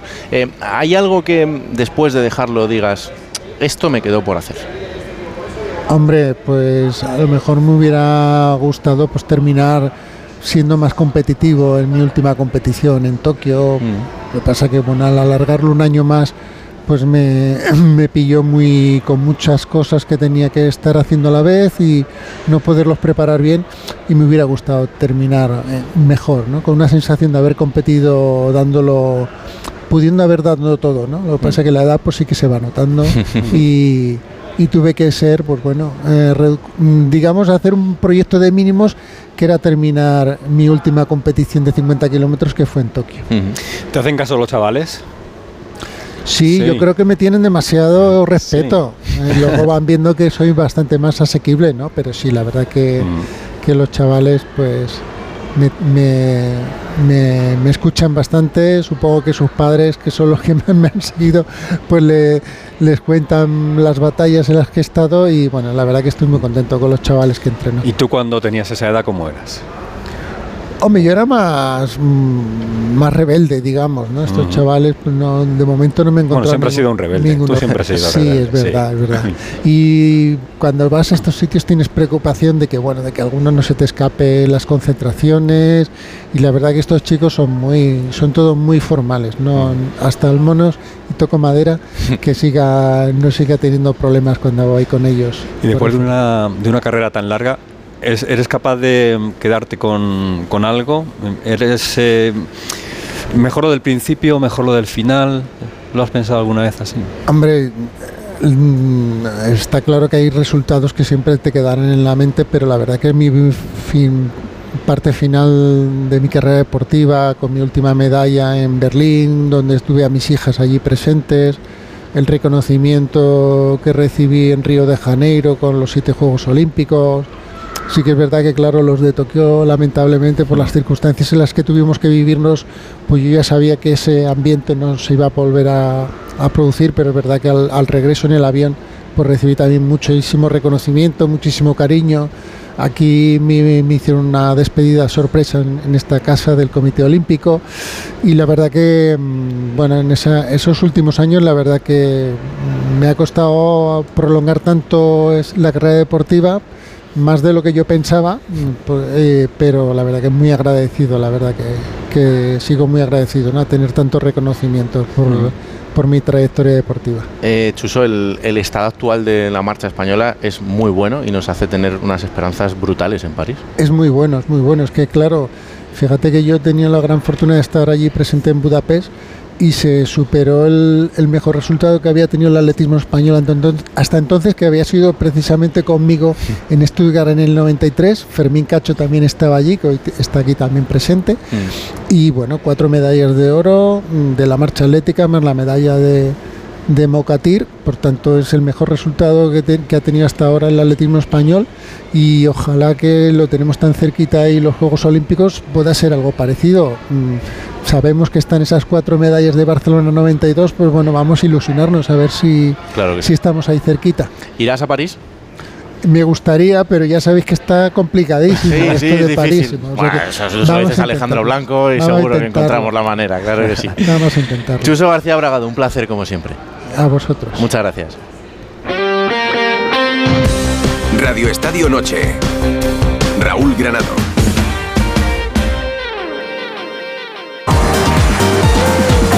Radio Estadio Noche. Raúl Granado.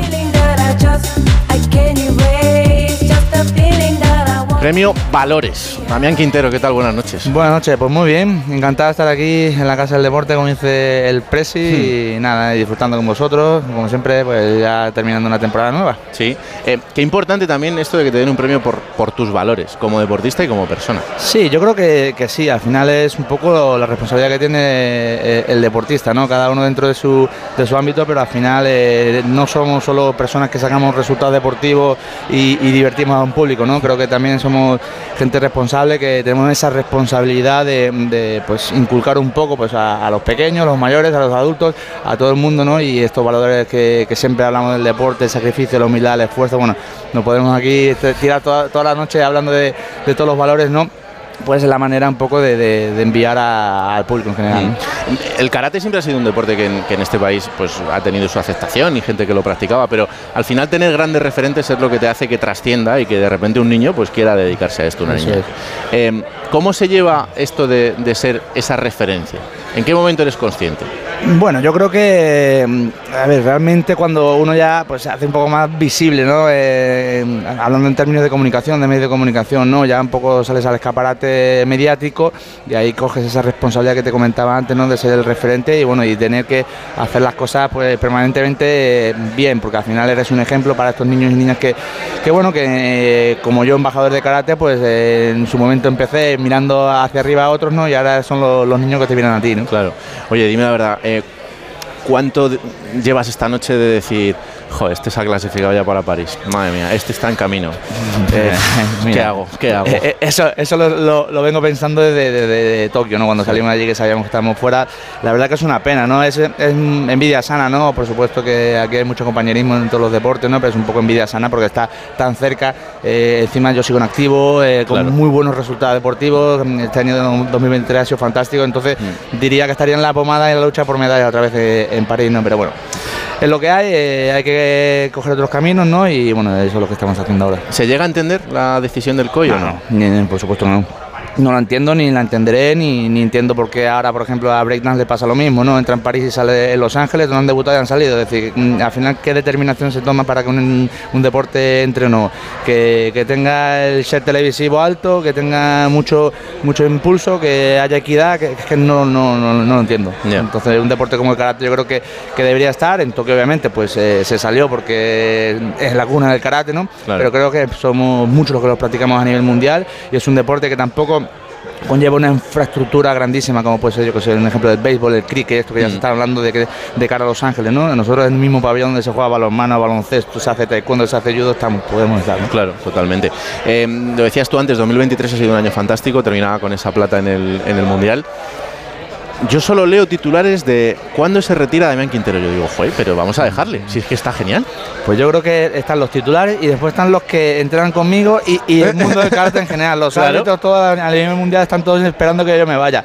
Eh, exactamente lo que dices tú, déjame en paz, ¿no? Yo creo que al final me retiraré cuando me dé la gana. Creo que me he ganado esa, esa condición ¿no? de poder hacerlo cuando quiera, si es en un torneo ganando ese torneo, perdiendo o, o si no está clasificado, ¿no? Porque al final ahora es el momento que estoy disfrutando más. Antes sí que estaba un poco más obsesionado con, con el resultado, con la medalla, que sí o sí había que ir a un torneo a ganarlo.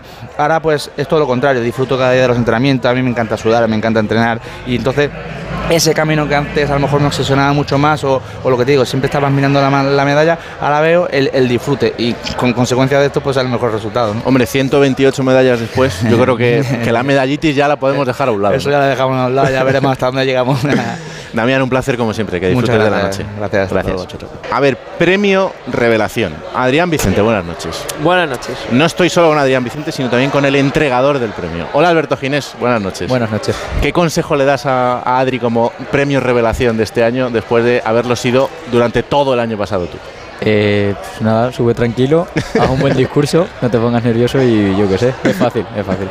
Luego hay muchas, muchas cámaras, muchos focos que, que se van pegando a ti por, por esa revelación, ¿no? ¿Eso cómo se lleva en el, en el primer impacto? Ah, intenta que te dé igual. ya está. ¿Y tú cómo lo ves? Bueno, como dice él, yo creo que subir tranquilo es un, un premio, nos exponemos a cosas peores, así que nada, con tranquilidad. Esto no nos va a asustar a estas alturas. ya. No, yo creo que no. No, no. Veremos luego. Oye, 2023 ha sido un año fantástico.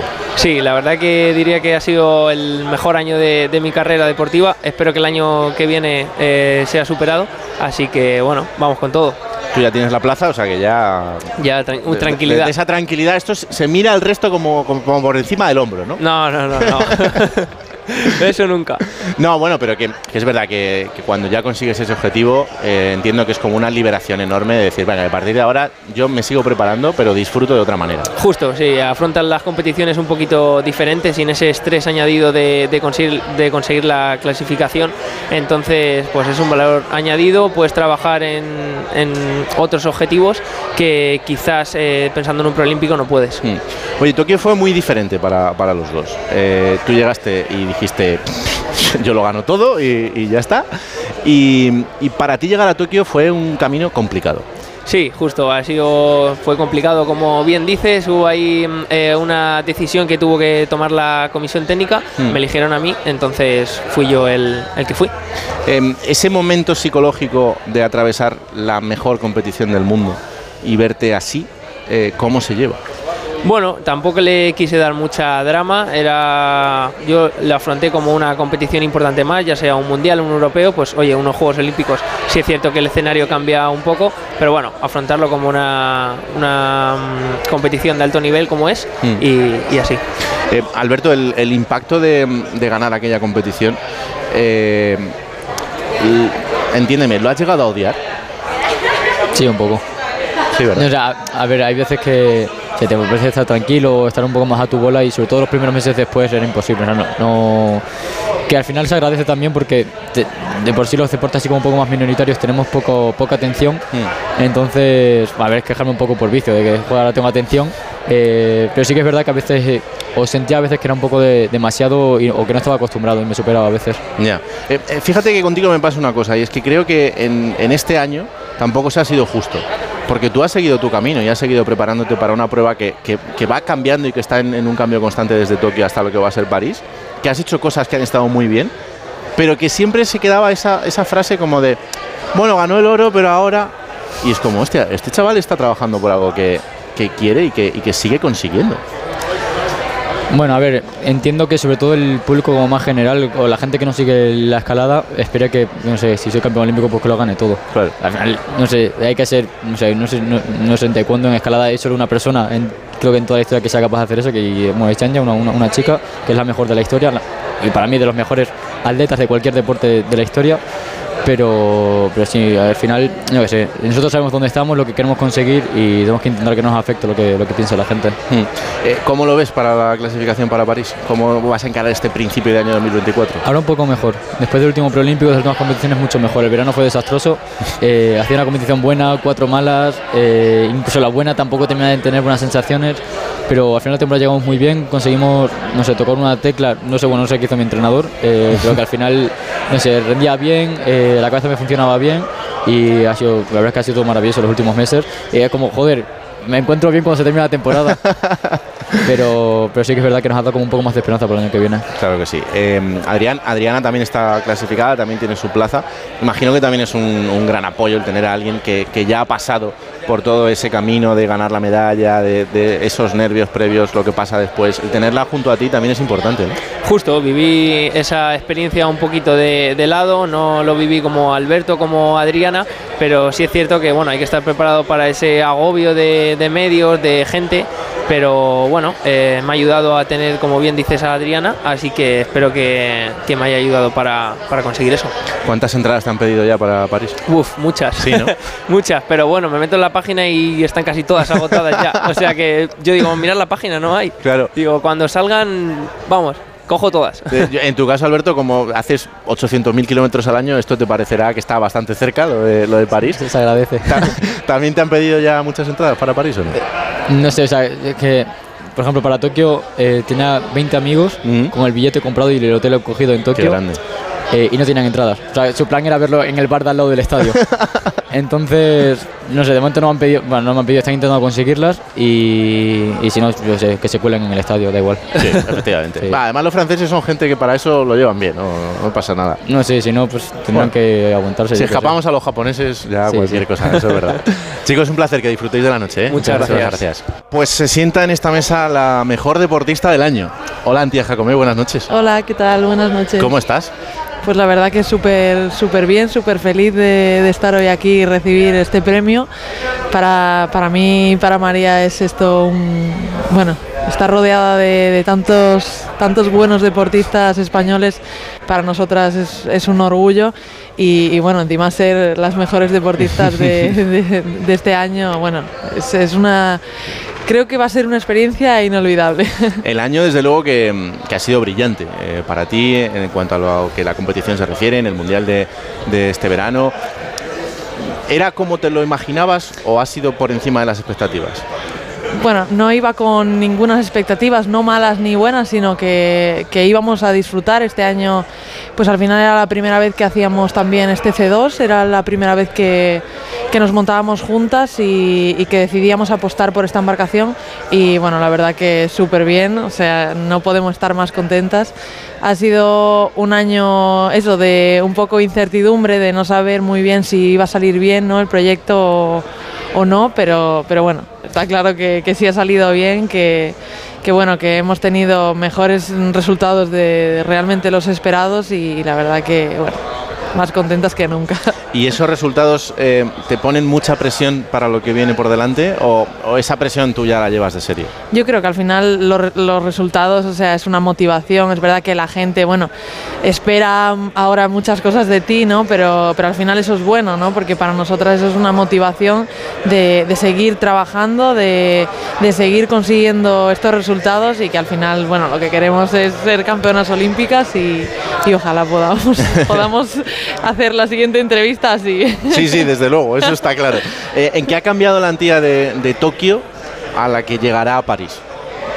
Mm, Bueno, creo que, que al final era una niña en Tokio y, y bueno, creo que ha madurado bastante en, en ese aspecto, pero, pero sobre todo en que, que yo a Tokio fui como un poco a disfrutar, a, a ir a mis primeros Juegos Olímpicos, fui la última española en clasificar, entonces fue todo como súper al límite y es verdad que, que ahora voy con la mentalidad de medalla, o sea, tanto María como yo vamos muy, muy centradas en, en conseguir una medalla y ojalá podamos sacar eh, incluso dos porque competiremos también en, en barco individual. Hablabas antes de cambio. ¿Cómo habéis afrontado ese cambio? Porque siempre los cambios implican miedo.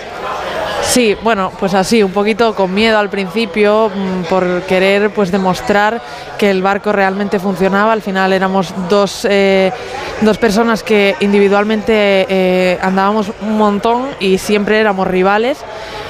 Y nunca mm, había habido la posibilidad de competir juntas en C2 porque, bueno, no había confianza, eh, nuestros antiguos entrenadores no confiaban realmente en que ese proyecto pudiese salir bien. Y bueno, es verdad que, que, que para nada, o sea, todo lo contrario, eh, gracias a, a haber probado esto y a, y pues bueno, creer que, que juntas íbamos a ser más fuertes, pues realmente lo, lo hemos conseguido y, y- y eso, que tenemos más ilusión y, y más complicidad que nunca, porque al final somos compañeras y no solo rivales. ¿Y cómo se labra esa, entre comillas, desconfianza para que sea confianza y sea dos en una. Bueno, al final eh, lo que tienes es eh, esa incertidumbre, ¿no? Y de querer, pues, demostrarle a la gente que realmente juntas podemos ir muy bien, pero mm, tampoco ni nosotras estábamos seguras de eso. Entonces, mm, al final, eh, hablando entre nosotras, eh, pues lo solucionábamos todo, porque teníamos, o sea, desde el primer momento tuvimos muchísima complicidad. Hablamos absolutamente todo. Siempre que tenemos algún problema o que una se encuentra un poco mal, la otra siempre está ahí para, para apoyarle. Entonces, eso fue la base para que nosotras pudiésemos sacar un buen C2. O sea, para que ese miedo que teníamos al principio, pues, pues lo, lo convirtiésemos en, en ganas e ilusión para, para conseguir nuestros objetivos. Pues eh, Antía, disfruta de la noche como Muchísimas mejor gracias. deportista del año y yo estoy convencido de que en París vamos a volver a hablar, que vas a tener una medalla olímpica colgada, no sé cuál, eso ya lo dejaremos para ese día, pero que tiene mucho mérito lo que estáis consiguiendo eh, las jóvenes promesas del piragüismo español, que ya sois una realidad. Tiene mucho mérito que aguantes cada día también a Pablo y a Tano, eso, es- eso, eso no está pagado. Eso no está pagado. Así que disfruta de esta noche y muchísimas gracias. Muchísimas gracias a vosotros. Gracias. Radio Estadio Noche. Raúl Granado. Radio Estadio Noche. Raúl Granado. Hemos hablado con la mejor deportista del año y yo creo que teníamos que hablar con la persona que le ha entregado el premio. Don Feliciano López, buenas noches. ¿Qué tal? ¿Cómo estáis? Muy bien, ¿y tú? Pues muy bien, muy contento de estar aquí en esta gala del deporte español. Siempre es bueno, ¿no? El reencontrarte con, Pues con sí. todos estos compañeros. Sí, la verdad que hay mucha gente que me he encontrado hoy eh, en los primeros 20 minutos que llevo aquí, mucha gente que hacía algunos hasta 20 años que no veía. Es que luego Imagínate. eso pasa mucho, ¿no? Que nosotros lo decimos, joder, pues, pues ellos igual luego eh, fuera del, del deporte también se ven y tal, pero claro, al ritmo de cada uno es imposible. Es muy difícil. Yo tuve la suerte de, también de estar cinco años en el CAR de Barcelona, entonces coincidí con gente de deportistas de mil de un montón de disciplinas que bueno pues por calendarios o diferentes motivos hacía mucho que no los veía algunos hasta 20 años y de repente te los encuentras aquí y bueno mucha gente del mundo del deporte yo creo que es muy bonito estar aquí y para celebrar el deporte español que, que es una de las alegrías más grandes que nos podemos que nos dan ¿no? habitualmente Desde luego, hemos hablado antes con Carla Suárez. Eh, yo creo que los premios que se le den a Carla son todos pocos, porque no solo como deportista, sino como persona es un ejemplo.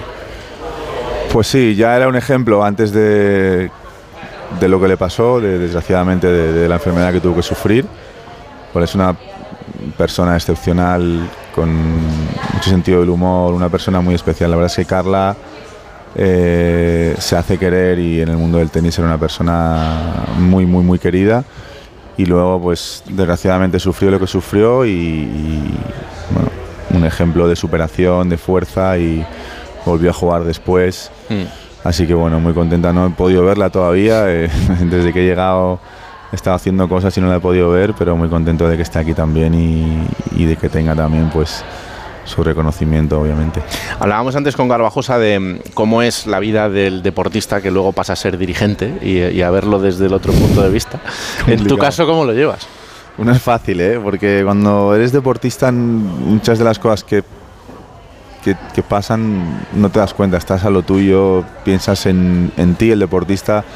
En su caso es un deporte de equipo, el mío es un deporte individual, el tenis, donde la verdad es que somos un poco egoístas, la verdad, y estás pensando en ti, en cuidarte, en jugar, en ganar, en no en defender los puntos, en, y al final vives centrado en una sola cosa y no te das cuenta de todas las cosas que pasan alrededor del mundo del tenis para que los torneos pues puedan eh, proporcionar a los jugadores todo lo que necesitan, ¿no? Y es verdad que si hay una cosa o una enseñanza que he podido digamos, eh, aprender estos años como director del torneo y un poco en el otro lado de, de la industria es eh, a, valorar, a valorar todo el esfuerzo que hay detrás de, de- de- torneos tan grandes como Madrid, como, bueno, no solo como Madrid, como cualquier otro tipo de, de torneo, ¿no? Al final hay un esfuerzo muy grande detrás para que los jugadores cuando llegamos a los torneos o llegan, yo ya no soy jugador, pues esté todo bien, etcétera, y, y bueno, eso es un poco lo que realmente, o sea, digamos, si hay algo de lo que me ha hecho darme cuenta de, de- de todo eso, es si tuviera una cosa que destacar sería esa.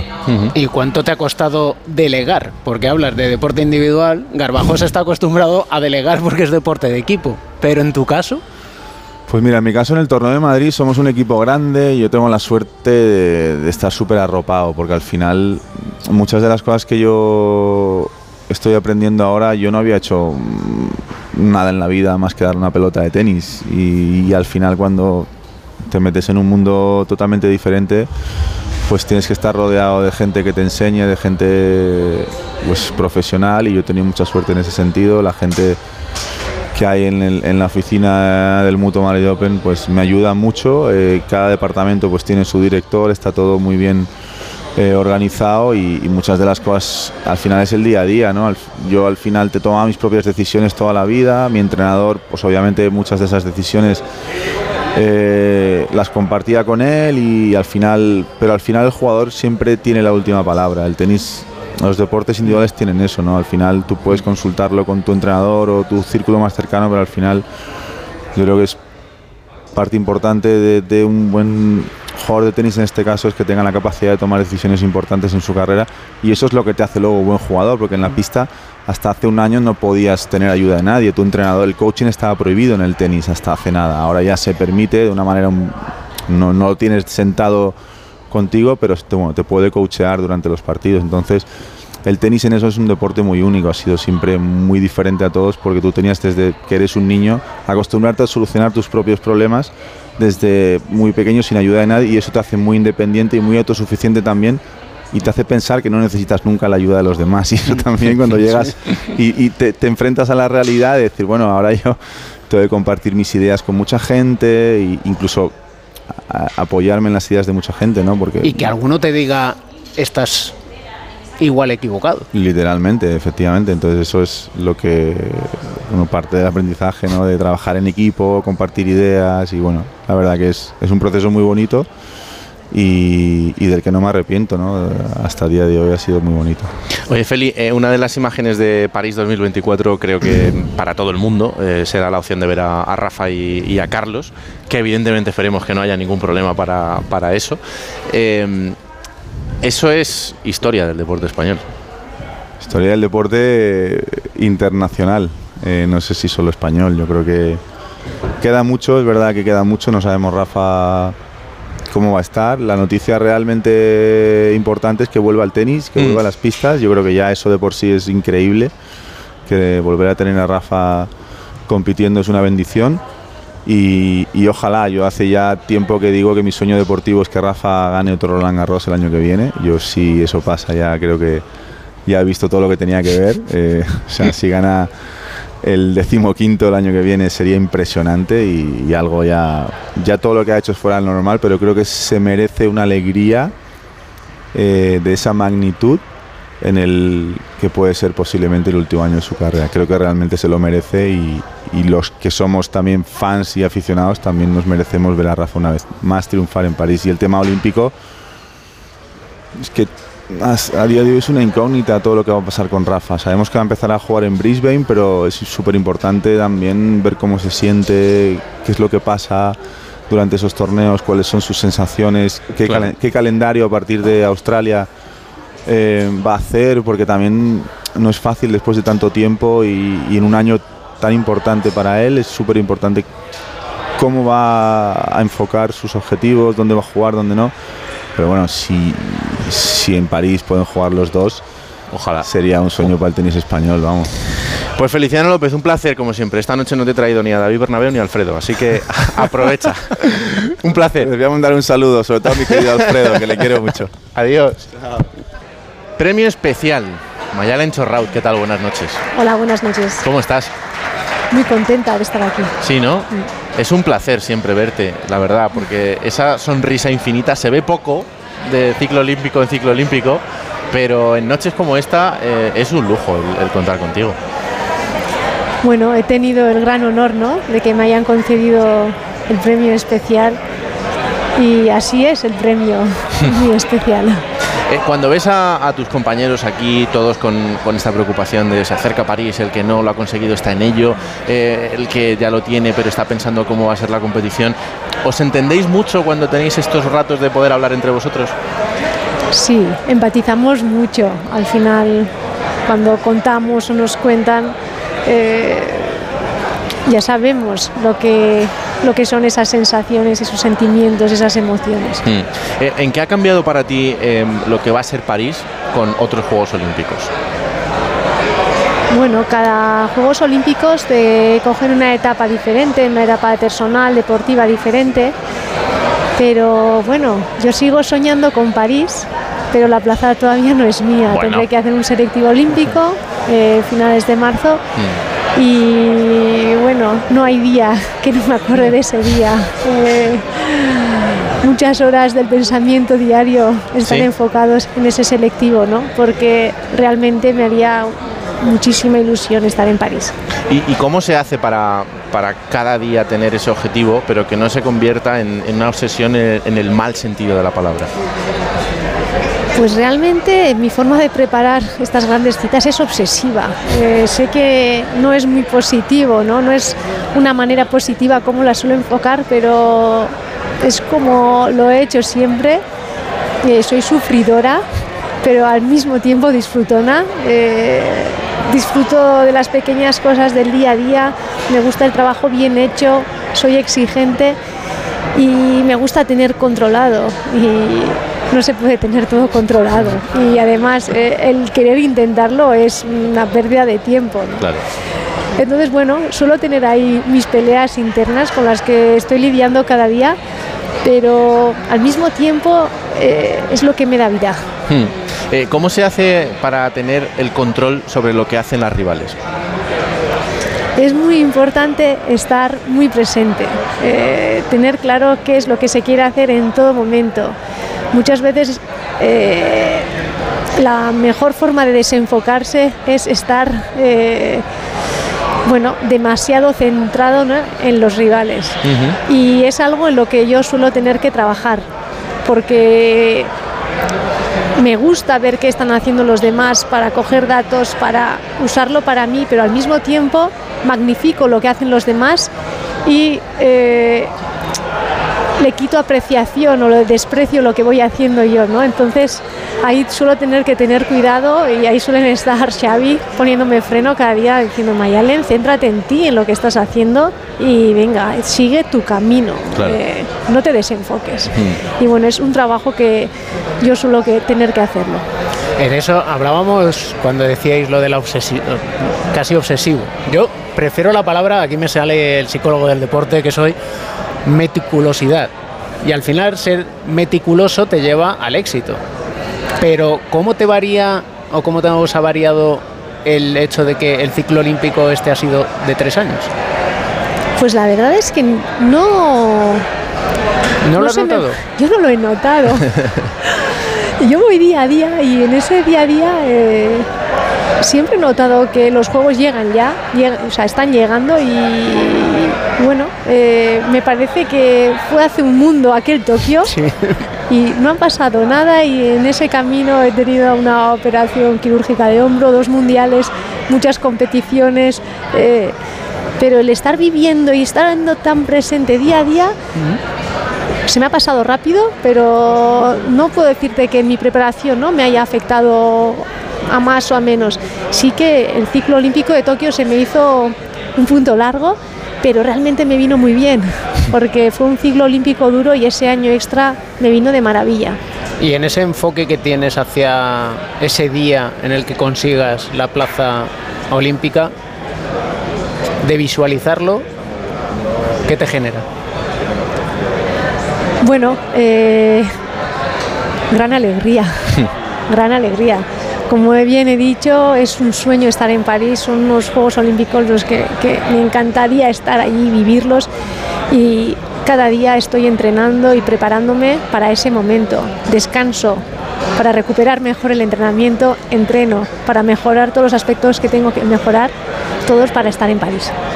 Pues Mayalen, ha sido un placer enorme. Estarás en París y estaremos disfrutando contigo, seguro. Así que muchísimas gracias y a por ello. Ojalá. Muchísimas gracias. Un abrazo. Gracias. Bueno, el broche de, de esta noche, de este Radio Estadio de Noche de Viernes y de esta gala del Comité Olímpico Español, lo ponemos con su presidente, Alejandro Blanco. ¿Qué tal? Buenas noches. Hola, buenas noches, encantado de estar con vosotros. ¿Qué significa esta noche para el presidente del COE? Bueno, pues eh, la verdad es que Raúl no lo puedo describir con palabras, es decir, haber visto aquí a 50 medallistas, medallas olímpicas, ver todo lleno, cantidad de presidentes, gente del mundo del deporte, en general tener a los dos ministros aquí y sobre todo ver que, que los deportistas le tienen cariño al COI, que el camino que hemos emprendido hace mucho tiempo pues eso continúa, ¿no? Sabes que mi primera preocupación cuando llegué al COE es crear la oficina de atención al deportista para ayudar a los deportistas y creo que en estas 18 galas eso es lo que hemos recibido, cariño y respeto mutuo, ¿no? Y luego también estoy inmensamente feliz porque había una- un número elevadísimo de representantes de los medios de comunicación, de periodistas, que sois los que le dais el, el realce a la gala. Al final, por mucho que hagamos nosotros, por mucho que hagan los deportistas, para llegar a la sociedad necesitamos a los periodistas, pues necesitamos a vosotros y defendéis el deporte, el deporte puro, el deporte olímpico, entendiendo deportes, olímpicos y no olímpicos. El movimiento olímpico son todos los deportes y la verdad es que inmensamente feliz. Eh, hay algo de esta gala que también es importante, que es que el, el cariño que se da al deportista se lo da a otro deportista. Y esto a veces no es habitual. Bueno, pero yo creo que desde hace dos años lo que hemos intentado es deportistas presentados por deportistas, ¿no? Y cuando tú ves a un campeón olímpico que habla bien de ti, que lo hace con cariño y hacemos una reunión previa en donde todos se, todos se juntan, eh, es un ambiente verdaderamente increíble porque además yo he dicho una cosa que creo en ello, los deportistas jóvenes, un día como hoy para ellos es importantísimo porque el deportista campeón olímpico que le dice, oye, gracias por tus éxitos, es lo que él quiere ser, ¿no? Ese ser lo que los otros son, pues es una motivación especial. La verdad es que, bueno, lo habéis visto, es un clima increíble. Creo que ese es el clima que prima en el deporte español y gracias a eso salen todos los resultados. 2023 ha sido un año fantástico en cuanto, en cuanto a resultados. Eh, vamos a ver qué nos depara el 2024, pero el presidente del COE está satisfecho con lo que ha sido este 2023. Yo creo que el 2023 ha sido el mejor año de toda nuestra historia preolímpico, ¿no? Y no solo por la cantidad de medallas, sino por los deportes y deportistas que están asomando a las medallas y que antes estaban muy lejos. Lo importante para mí siempre es eh, ver qué expedición llevamos a los Juegos y ver de esa expedición cuántos llegan con posibilidades reales de medalla, ¿no? Luego la competición te colocas, si todo sale bien, tienes unos grandes resultados y esa, si esa competición no sale bien, pues vienen las decepciones, jamás el fracaso. Pero lo que no podemos olvidar es el camino. En ese camino, tanto el año 22 como el año 23, solo hay que ver los resultados de los medalleros para ver que es increíble para el deporte español. ¿Hay eh, situaciones particulares que le preocupen, como por ejemplo el baloncesto, el balonmano, hace unos días con lo que ha pasado con las chicas en el, en el Mundial? Eh, situaciones que todavía tienen margen de, de solución, pero que, que serían importantes para París. Bueno, yo creo que, que nadie tiene asegurado nada, pero que no esté el baloncesto masculino y femenino, que no esté el balonmano femenino, pues para mí sería, no sé cómo explicarlo, doloroso, ¿no? Porque hemos tenido la mejor jugadora, y lo hemos explicado, la mejor jugadora de selección del mundo, lo ha considerado así la FIFA. La FIBA, perdón. En el caso del baloncesto femenino, increíble. El caso del balonmano femenino son medallistas de, o, bueno, medallistas mundiales, europeas y, y olímpicas. Entonces son unos equipos de tal calidad que es, es verdad que la clasificación hay que ganarla, que hay que hacer los preolímpicos. Me preocupa más la fecha de los preolímpicos que el propio preolímpico y creo que con todo el apoyo del deporte español les vamos a tener a todos ahí en los Juegos. ¿Por qué se hacen los, los preolímpicos tan tarde en algunos deportes? Son las internacionales. Yo es que creo que, lo sabéis, el calendario está tan cargado que encontrar una fecha para sacar a los jugadores de los equipos es muy difícil. Entonces lo que me preocupa que el, el de baloncesto, por ejemplo, en España es en el mes de julio, muy cerca de los Juegos Olímpicos y después de unas ligas y euroligas complicadas, ¿no? Entonces, pero deseo, estoy seguro que los jugadores se recuperen y eh, tenemos el mejor baloncesto y el mejor balonmano, no hay que dudar. Hmm, no, Ni de no, broma. Desde luego. Ni de Eh, broma. El otro día me decía un amigo, Jue, Carolina Marín está otra vez ah, como antes de, de la lesión. Digo, bueno, es que queréis que Carolina esté al mismo nivel el día siguiente de estar recuperada y esto lleva un proceso, pero quien dude a estas alturas de, de Carolina... No, es que yo creo que Carolina no es solo campeona del mundo, campeona de Europa y campeona olímpica, es la mejor. Así de fácil, ¿no? Ha tenido un proceso muy complicado de recuperación de las dos operaciones y tienes que darle tiempo, no, no a que se recupere físicamente, que también, sino mentalmente, que ella se sienta segura. Y yo cuando he estado con Carolina en los últimos campeonatos, incluidos los Juegos Europeos, es que ya he visto a la Carolina que no puede perder, es que la, tienes que... es imposible, no puede perder. Está haciendo ahora la- las finales de Copa impresionantes Y Carolina tiene que llegar el año que viene a los Juegos a París a decir aquí estoy yo, y al que me quiera ganar, que se ponga la cola, que no me va a ganar nadie. ¿no? Es que lo creo así, lo creo así. Y hay otro nombre propio que es Rafa Nadal. Bueno, es que a ver, eh, Rafa tiene que estar en París. Eso va a empezar, ¿no? Sin meterle presión. Sin presión. No, no, aquí todo el mundo sabe el cariño que le tengo y que nos tenemos y Rafa tiene que estar en París y sería sin ninguna duda, un, digamos, una señal de luz mundial porque todo el mundo está esperando la recuperación de Rafa, Juegos Olímpicos, no se hace Roland Garros, es decir, es que está todo pensado, ¿no? Ojalá, ojalá pueda llegar bien, ojalá se pueda recuperar bien y que todos cuando salga Rafa, pues oye, yo creo que el 80% pues lloraremos de emoción en ver a Rafa en unos juegos y, ver a Rafa intentando sacar otra medalla olímpica porque no es un tema solo de cariño que también, ¿no? Es un tema solo de reconocimiento, un excepcional deportista que también es que Rafa en los Juegos Olímpicos, Olímpicos es el gran ídolo mundial. Cuando vas con la villa no hay deportista más seguido, perseguido, que más autógrafos le pidan y, y, fotos que a Rafa Nadal. ¿no?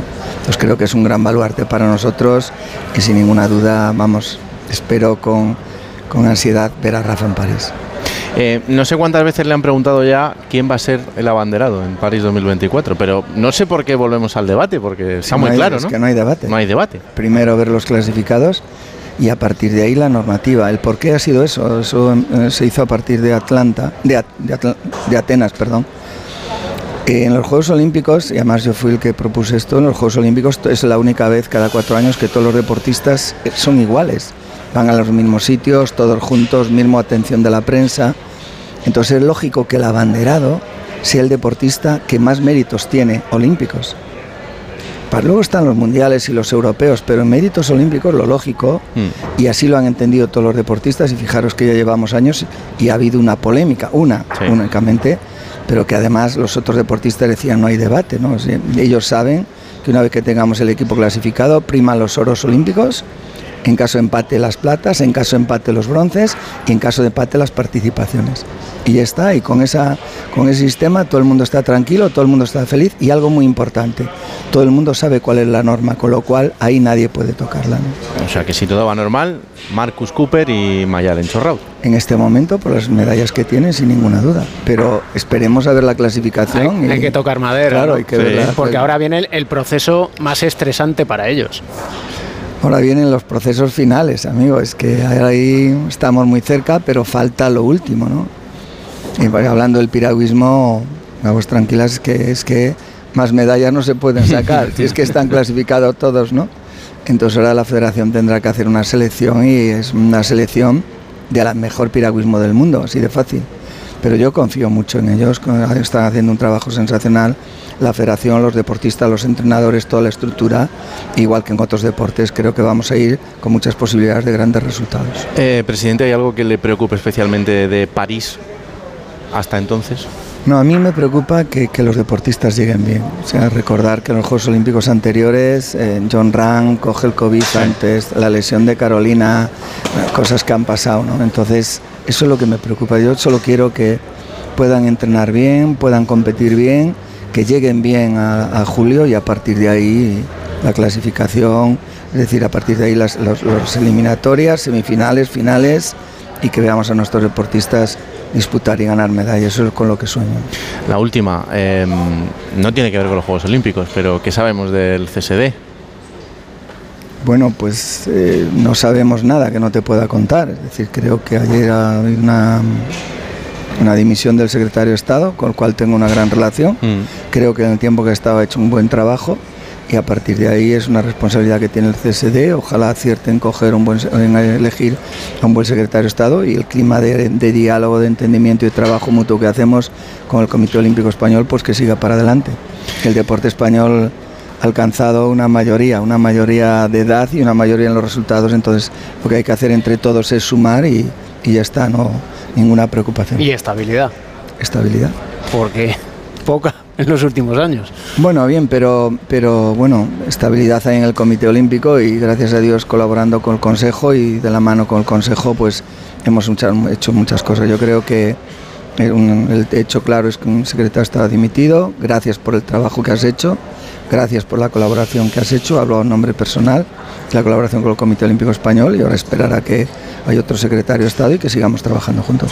Pues presidente del Comité Olímpico Español, un placer como siempre. Eh, sigue abierta esa apuesta de medallas, que, que más o menos tenemos pareja para, para París. No, yo no he Vamos a ver quién apostado, yo no he apostado, yo no he apostado. Yo digo no, bueno, pero mis es- sensaciones. Es, es la apuesta de- de- del número. Luego ya hay que ir allí y ver lo que pasa. Pero que un placer enorme como siempre. No, gracias, el placer es para mí. Muchísimas gracias por cómo tratáis el deporte y repito y reitero y además está la directora de comunicación Estefanía Rey que tengo una gran ilusión de lo, pues, de lo que pasó en Tokio, que ahora en los Juegos Olímpicos de París la unión del COE con, con todos los medios de comunicación sea la gran referencia y si en los anteriores fuimos el quinto Comité Olímpico del Mundo, si no recuerdo mal, ojalá en París podamos ser los primeros con la ayuda de todos en la difusión de nuestros éxitos. Luego somos muy pesados, ¿eh? Cuidado que vamos allí. Vamos, Cuanto más trabajo, mejor. está muy cerca, vamos muchos, somos muy pesados. Hay que aguantar a, a alguno que es más pesado todavía. No, en fin, no, en fin, eso es en fin, Estefanía. esto- sí, sí, conmigo sí, sí, sí, sí, conmigo sí, no tenéis ningún problema nunca, Eso eso, es lo sabéis. Gracias, presidente. Gracias a vosotros, un placer. Bueno, pues ponemos aquí el punto y final desde esta sede del Comité Olímpico Español, esta gala del COE. Así que hacemos la última pausa y terminamos el programa. Como si ya no te jugaras nada, como si fueras a morir mañana. Bueno, pues hasta aquí este programa especial Radio Estadio Noche de hoy, con muchos protagonistas desde esa gala del COE. Mañana a las 3 y media vuelve Radio Estadio. Ahora se quedan con la cultureta y Rubén Amón. Ha sido un placer que la radio os acompañe. Chao. Radio Estadio Noche. Raúl Granado.